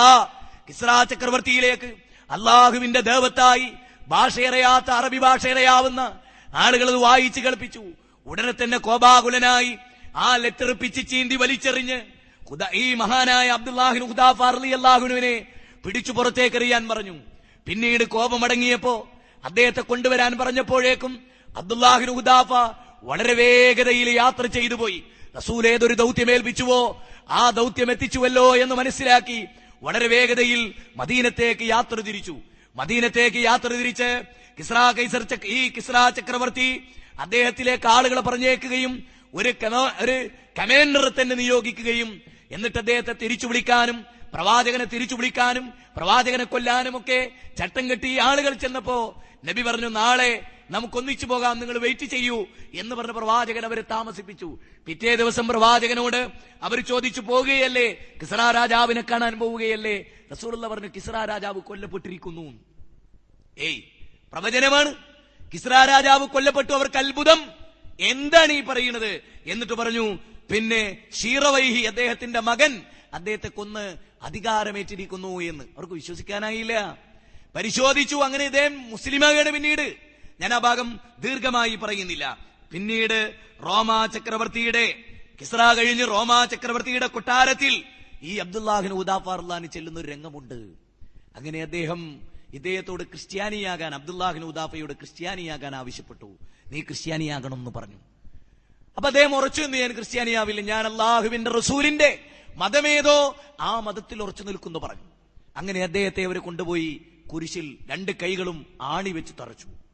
പിന്നീട് അദ്ദേഹത്തിന്റെ രണ്ട് കാലുകൾ ആണികൾ വെച്ച് ഉറച്ചു. യാതൊരു കുശലും ഉണ്ടാകില്ല അദ്ദേഹത്തിന്. പുഞ്ചിരിയോടുകൂടി അദ്ദേഹം അതിനെ നേരിട്ടു. എന്നിട്ടും അദ്ദേഹത്തിന്റെ മനസ്സിന് മാറ്റമില്ല എന്ന് കണ്ട ചക്രവർത്തി റോമൻ ചക്രവർത്തി അദ്ദേഹം എന്ത് ചെയ്തു? ഒരു എണ്ണച്ചട്ടി കൊണ്ടുവരാൻ ആവശ്യപ്പെട്ടു. ഒരു മുസൽമാനെ ആ എണ്ണച്ചട്ടിയിലിട്ട് പൊരിക്കുന്നത് അബ്ദുല്ലാഹി മുഹുദാഫ നോക്കിക്കണ്ടു. അങ്ങനെ അദ്ദേഹത്തോട് പറഞ്ഞു ഇനിയും നീ ക്രിസ്തുമതം സ്വീകരിക്കുന്നുണ്ടോ? പീഡനങ്ങൾ എത്ര സഹിച്ചു? നീ സ്വീകരിക്കുന്നുണ്ടോ? ഇതായിരിക്കും നിന്റെ അനുഭവം എന്ന് പറഞ്ഞു. അങ്ങനെ അദ്ദേഹം ഞാൻ ക്രിസ്തുമതം സ്വീകരിക്കില്ല. എനിക്ക് ഇസ്ലാമിനോളം ശക്തി നൽകുന്ന ഒന്നുമില്ല എന്ന് പറഞ്ഞ് ആവർത്തിച്ചു പറഞ്ഞ് അങ്ങനെ മഹാനായ അബ്ദുല്ലാഹിനു ദാഫാർലി അള്ളാഹുവിനെ ഈ തീച്ചട്ടിയിലേക്ക് കൊണ്ടുപോകുന്ന രംഗം അദ്ദേഹം വിതുമ്പി വിതുമ്പി കരഞ്ഞു. അപ്പൊ രാജാവ് ചോദിച്ചു നിനക്ക് മനപരിവർത്തനം ഉണ്ടായല്ലേ എന്ന് ചോദിച്ചു. എനിക്ക് മനപരിവർത്തനം ഉണ്ടായിട്ടല്ല നിങ്ങൾ എന്നെ ഈ ചട്ടിയിലേക്ക് ഇടുമ്പോൾ തന്നെ ഞാൻ മരിച്ചു പോകുമല്ലോ പെട്ടെന്ന് തന്നെ മരിച്ചു പോകുമല്ലോ എന്നാലോചിച്ചിട്ടാണ് എന്റെ ശരീരത്തിൽ എത്ര രോമകൂപങ്ങളുണ്ടോ? അത്ര തവണ അള്ളാഹുവിന്റെ മാർഗത്തിൽ മരിക്കാനാണ് എനിക്കിഷ്ടം. പക്ഷേ ഈ തീജ്വാലയിൽ വളരെ വേഗത്തിൽ ഞാൻ മരിച്ചു പോകുമല്ലോ എന്ന ചിന്തയാണ് എനിക്ക് എന്നാണ് അദ്ദേഹം പറയുന്നത്. ഇതും കൂടെ കേട്ടപ്പോ ചക്രവർത്തിക്ക് തോന്നി ഇനി ഒരു രക്ഷയും ഇവന്റെ അടുത്തില്ല. അവസാനം ഗത്യന്തരമില്ല. എന്നാ ചെങ്ങാതി എന്റെ ശിരസിൽ നിനക്കൊന്ന് ചുംബിച്ചുകൂടെ എന്ന് ചോദിച്ചു. എങ്കിൽ അദ്ദേഹം ചോദിച്ചു എന്നെ വിട്ടയക്കുമോ? വിട്ടയക്കും. എന്നെ മാത്രമല്ല മുസ്ലിങ്ങളെ മുഴുവനും വിട്ടയക്കുമോ? എന്ന് ചോദിച്ചു. അതേ മുസ്ലിങ്ങളെ മുഴുവനും വിട്ടയക്കാം. അപ്പൊ അദ്ദേഹം ചോദിച്ചു കേവലം ഒരു ചുംബനമല്ലേ? ചുംബിച്ചാൽ മുസ്ലിങ്ങളൊക്കെ രക്ഷപ്പെടുമല്ലോ? അവർക്ക് നിലനിൽക്കാനും സാധിക്കുമല്ലോ? എന്ന് മനസ്സിലാക്കി ഈ എണ്ണച്ചട്ടിയിൽ വറക്കപ്പെടേണ്ട സഹാബി അദ്ദേഹത്തിന് നെറ്റിയിൽ ചുംബിച്ച് മുസ്ലിങ്ങളെ സ്വതന്ത്രമാക്കി ഉമർ ഖത്താബ് ബിർലാന്റെ സമീപത്തേക്ക് അദ്ദേഹത്തിന്റെ ഭരണകാലഘട്ടത്തിൽ തിരിച്ചു കൊണ്ടുവന്നു. ഉമർ മുൻ ഖത്താബ് റലാൻ വളരെ ആഹ്ലാദഭരിതനായി അബ്ദുല്ലാഹിന് ഹുദാഫാർ അലി അള്ളാഹുവിനെ സ്വീകരിച്ചു. ചരിത്രം പിന്നീട് നീണ്ടു പോകുന്നുണ്ട്. ഇർമൂക്കിന്റെ ചരിത്രത്തിലേക്ക് അതിന്റെ മുമ്പുള്ള ചരിത്രത്തിലേക്കും ഒക്കെ കടന്നു പോകുന്നുണ്ട്. ഈ സഹാബിമാരെല്ലാം പ്രവാചകൻ തട്ടെണ്ണി പറഞ്ഞിട്ടുള്ള മഹാന്മാരായ സഹാബികളുടെ കൂട്ടത്തിൽപ്പെട്ടിട്ടുള്ള ആളുകളായിരുന്നു. ഏത് പ്രതിസന്ധിയെയും തരണം ചെയ്യാൻ എനിക്ക് നിങ്ങളോട് പറയാനുള്ളത് മഴക്കാലമാണെങ്കിലും നമ്മുടെ ദഅവത്ത് ബ്ലോക്ക് ചെയ്യപ്പെടാൻ പാടില്ല. ശക്തമായ തൗഹീദി പ്രബോധനം. ഒരിക്കലും എത്ര കല്ലേറുകളും കൂക്കുവിളികളും ബഹിഷ്കരണങ്ങളും ഉണ്ടായാലും എണ്ണച്ചിരട്ടിയിലിട്ട് പൊരിച്ച നിങ്ങൾക്ക് ഹുബൈബ് റഹ്ലാൻ അറിയാലോ അദ്ദേഹം കുരിശിലേറ്റപ്പെടുകയുണ്ടായത്. രണ്ടരക്കായത്ത് നിസ്കരിച്ച് കുരിശിലേറ്റപ്പെടുക. വളരെ വേഗത്തിൽ നിസ്കരിച്ച് തീർക്കുകയാണ് അദ്ദേഹം ചെയ്തത്. കാരണം ഞാൻ മരണത്തെ പേടിക്കുന്നു എന്ന് അവർ പറയാതിരിക്കാൻ എന്നാണ് അദ്ദേഹം പറഞ്ഞത്. അങ്ങനെ റബ്ബിന്റെ മാർഗത്തിൽ തൗഹീദിന് വേണ്ടി ആദർശത്തിന് വേണ്ടി മരിച്ച് പിരിഞ്ഞ് സ്വർഗത്തിന്റെ സമുന്നതമായ സ്ഥാനത്ത് എത്തിപ്പെടേണ്ടവരാണ് ആര്? സഹാബിമാർ. ആ സഹാബിമാരുടെ പാതയാണ് നമ്മൾ പിന്തുടരേണ്ടത്. സഹാബികളെ പറ്റി കൂടുതൽ കൂടുതൽ വായിച്ചും പഠിച്ചും മനസ്സിലാക്കിയും ആ സഹാബികളുടെ പാത നമ്മൾ പിന്തുടരണം. സഹോദരന്മാരെ ഒരു പിന്നെ നിർദ്ദേശം എന്ന നിലയ്ക്ക് ഞാൻ നിങ്ങളോട് പറയുന്നത് ഇനി നമ്മുടെ വരുന്ന ക്ലാസ്സുകൾ നമുക്ക് നമസ്കാരം ഇവിടെ വെച്ച് നിർവഹിച്ചാൽ നമ്മുടെ പ്രസംഗം നിർത്താതെ ഇഷ അല്പം നീട്ടിക്കൊണ്ടുപോയി നമ്മുടെ പരിപാടി വേഗത്തിൽ അവസാനിപ്പിച്ച് ഒന്നിച്ച് നിസ്കരിച്ച് ഒന്നിച്ചു പിരിയാനുള്ള ഒരു സൗകര്യം ഉണ്ടാക്കിയാൽ കുറെ കൂടെ ഫലപ്രദമാകും നമ്മുടെ ഈ ക്ലാസ് എന്നെനിക്ക് തോന്നുന്നു. അത് ഞാനൊരു അഭിപ്രായമായി നിങ്ങളുടെ മുമ്പിൽ വെക്കുന്നു. അങ്ങനെയാകുമ്പോൾ നമുക്ക് ഒന്നിച്ചിരുന്ന് നമസ്കരിക്കാനും എല്ലാവർക്കും ആ ഇടതടവില്ലാതെ വിഷയം കൃത്യമായി നമുക്ക് കിട്ടാനും അതിന്റെ ഒരു ഗ്യാപ്പ് വരാതെ ആ കാര്യങ്ങൾ നടക്കാനും ഒക്കെ സൗകര്യമുണ്ടാകും. പല ആളുകളും അത് ആവശ്യപ്പെടുകയും ചെയ്തു. എന്നിട്ട് ഒന്നിച്ച് ജമായത്തായിട്ട് നിസ്കരിച്ച് പിരിയാം. അത് കൂടുതൽ സൗകര്യമാകുമോ എന്ന് നിങ്ങൾ പരസ്പരം ചർച്ച ചെയ്യുകയും അത് അടുത്തതിന് തീരുമാനമായാൽ അത് നന്നെങ്കിൽ അപ്രകാരത്തിലേക്ക് നമുക്ക് ആ കാര്യത്തെ കൊണ്ടുപോവുകയും. ഇനി വരുന്ന പിന്നെ നമ്മുടെ ക്ലാസ്സിൽ നരകം അത് യാഥാർത്ഥ്യം എന്ന് പറയുന്ന ഒരു സബ്ജക്റ്റ് നമുക്ക് അവതരിപ്പിക്കാനുണ്ട്. നരകം എന്താണ്? നരകത്തിന്റെ പ്രത്യേകത എന്താണ്? നരകത്തിൽ ആരൊക്കെയാണ് ചെന്നുപെടുക? നരകത്തിന്റെ ഭയാനകത എന്താണ്? അതിൽ നിന്ന് മോചിപ്പിക്കേണ്ട ആവശ്യകത എന്താണ്?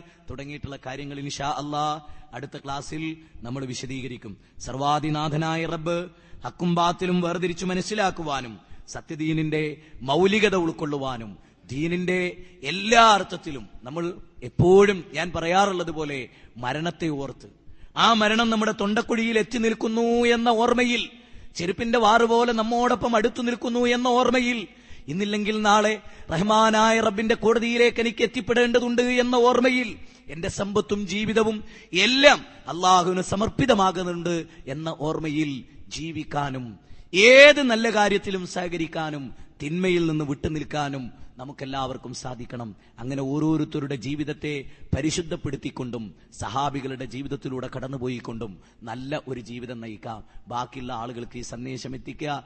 അടുത്ത ക്ലാസ്സിൽ നമുക്ക് എല്ലാ സൗകര്യങ്ങളോടെയും ഇതേ ഇതുപോലെ ഉള്ള വിഷയങ്ങൾ അഥവാ നമ്മുടെ മനസ്സുമായി കൂടുതൽ ബന്ധപ്പെടുന്ന വിഷയങ്ങൾ നമുക്ക് പഠിക്കാനും മനസ്സിലാക്കാനും സാധിക്കുന്നൊരവസ്ഥയുണ്ടാക്കുക.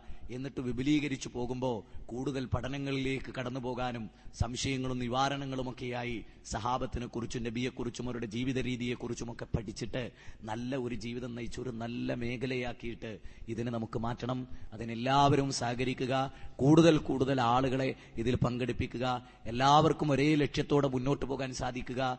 ഐക്യം തകരാതെ കാത്തു സൂക്ഷിക്കുക. എല്ലാറ്റിലും ഒരു ഏകീഭാവം നിലനിർത്തുക. സർവാദിനാഥനും സർവജ്ഞനുമായ റബ്ബ് സുബാനുവത്ത അല അതിന് നമ്മെ അനുഗ്രഹിക്കട്ടെ.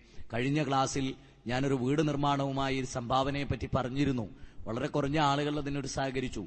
ബാക്കിയുള്ള ആളുകൾക്ക് താല്പര്യമുണ്ടെങ്കിൽ ഇന്ന് ഗേറ്റിലോ ആർക്കെങ്കിലും കൊടുത്താൽ ആ പാവത്തിന് ആ വീടിന്റെ പണി തുടങ്ങാം എന്നാണ് എനിക്ക് തോന്നുന്നത്. ഞാൻ നിങ്ങളെ വീണ്ടും അറിയിക്കുകയാണ്.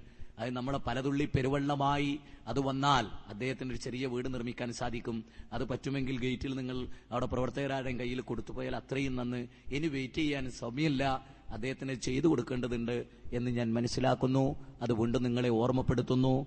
അതുകൊണ്ട് സഹാബിമാരുടെ ജീവിതത്തിലൂടെ കടന്നു പോകുമ്പോൾ ഈ പറഞ്ഞ കഥകളെല്ലാം അതിന്ന് ഇവിടെ കേസറ്റ് റെക്കോർഡാണ് കേട്ട് മനസ്സിലാക്കി ഉൾക്കൊണ്ട് ഈ സഹാബിമാരെ പോലെ റസൂലിനെ പോലെയൊക്കെ ആയിത്തീരണം ഞങ്ങൾ എന്ന് മനസ്സിലാക്കി അവരോടൊപ്പം ജീവിക്കാൻ നമുക്ക് സാധിക്കുക. സർവാധിനാഥനായ റബ്ബ് അതിനനുഗ്രഹം പ്രദാനം ചെയ്യുമാറാകട്ടെ. നാളെ മത്സറയിൽ എരിപൊരുകൊള്ളുന്ന വെയിലത്ത് തണൽ നൽകി അള്ളാഹു നമ്മെ അനുഗ്രഹിക്കുമാറാകട്ടെ. ന്യൂനപക്ഷ തീവ്രവാദങ്ങളിൽ നിന്നും ഭൂരിപക്ഷ തീവ്രവാദങ്ങളിൽ നിന്നും അള്ളാഹു നമ്മെ കാത്തുരക്ഷിക്കുമാറാകട്ടെ. ربنا هب لنا من أزواجنا وذرياتنا قرة أعين واجعلنا للمتقين إماما. ربنا لا تزغ قلوبنا بعد إذ هديتنا وهب لنا من لدنك رحمة إنك أنت الوهاب. اللهم يا مقلب القلوب ثبت قلوبنا على دينك. ربنا آتنا في الدنيا حسنة وفي الآخرة حسنة وقنا عذاب النار. آمين برحمتك يا أرحم الراحمين. السلام عليكم ورحمة الله وبركاته.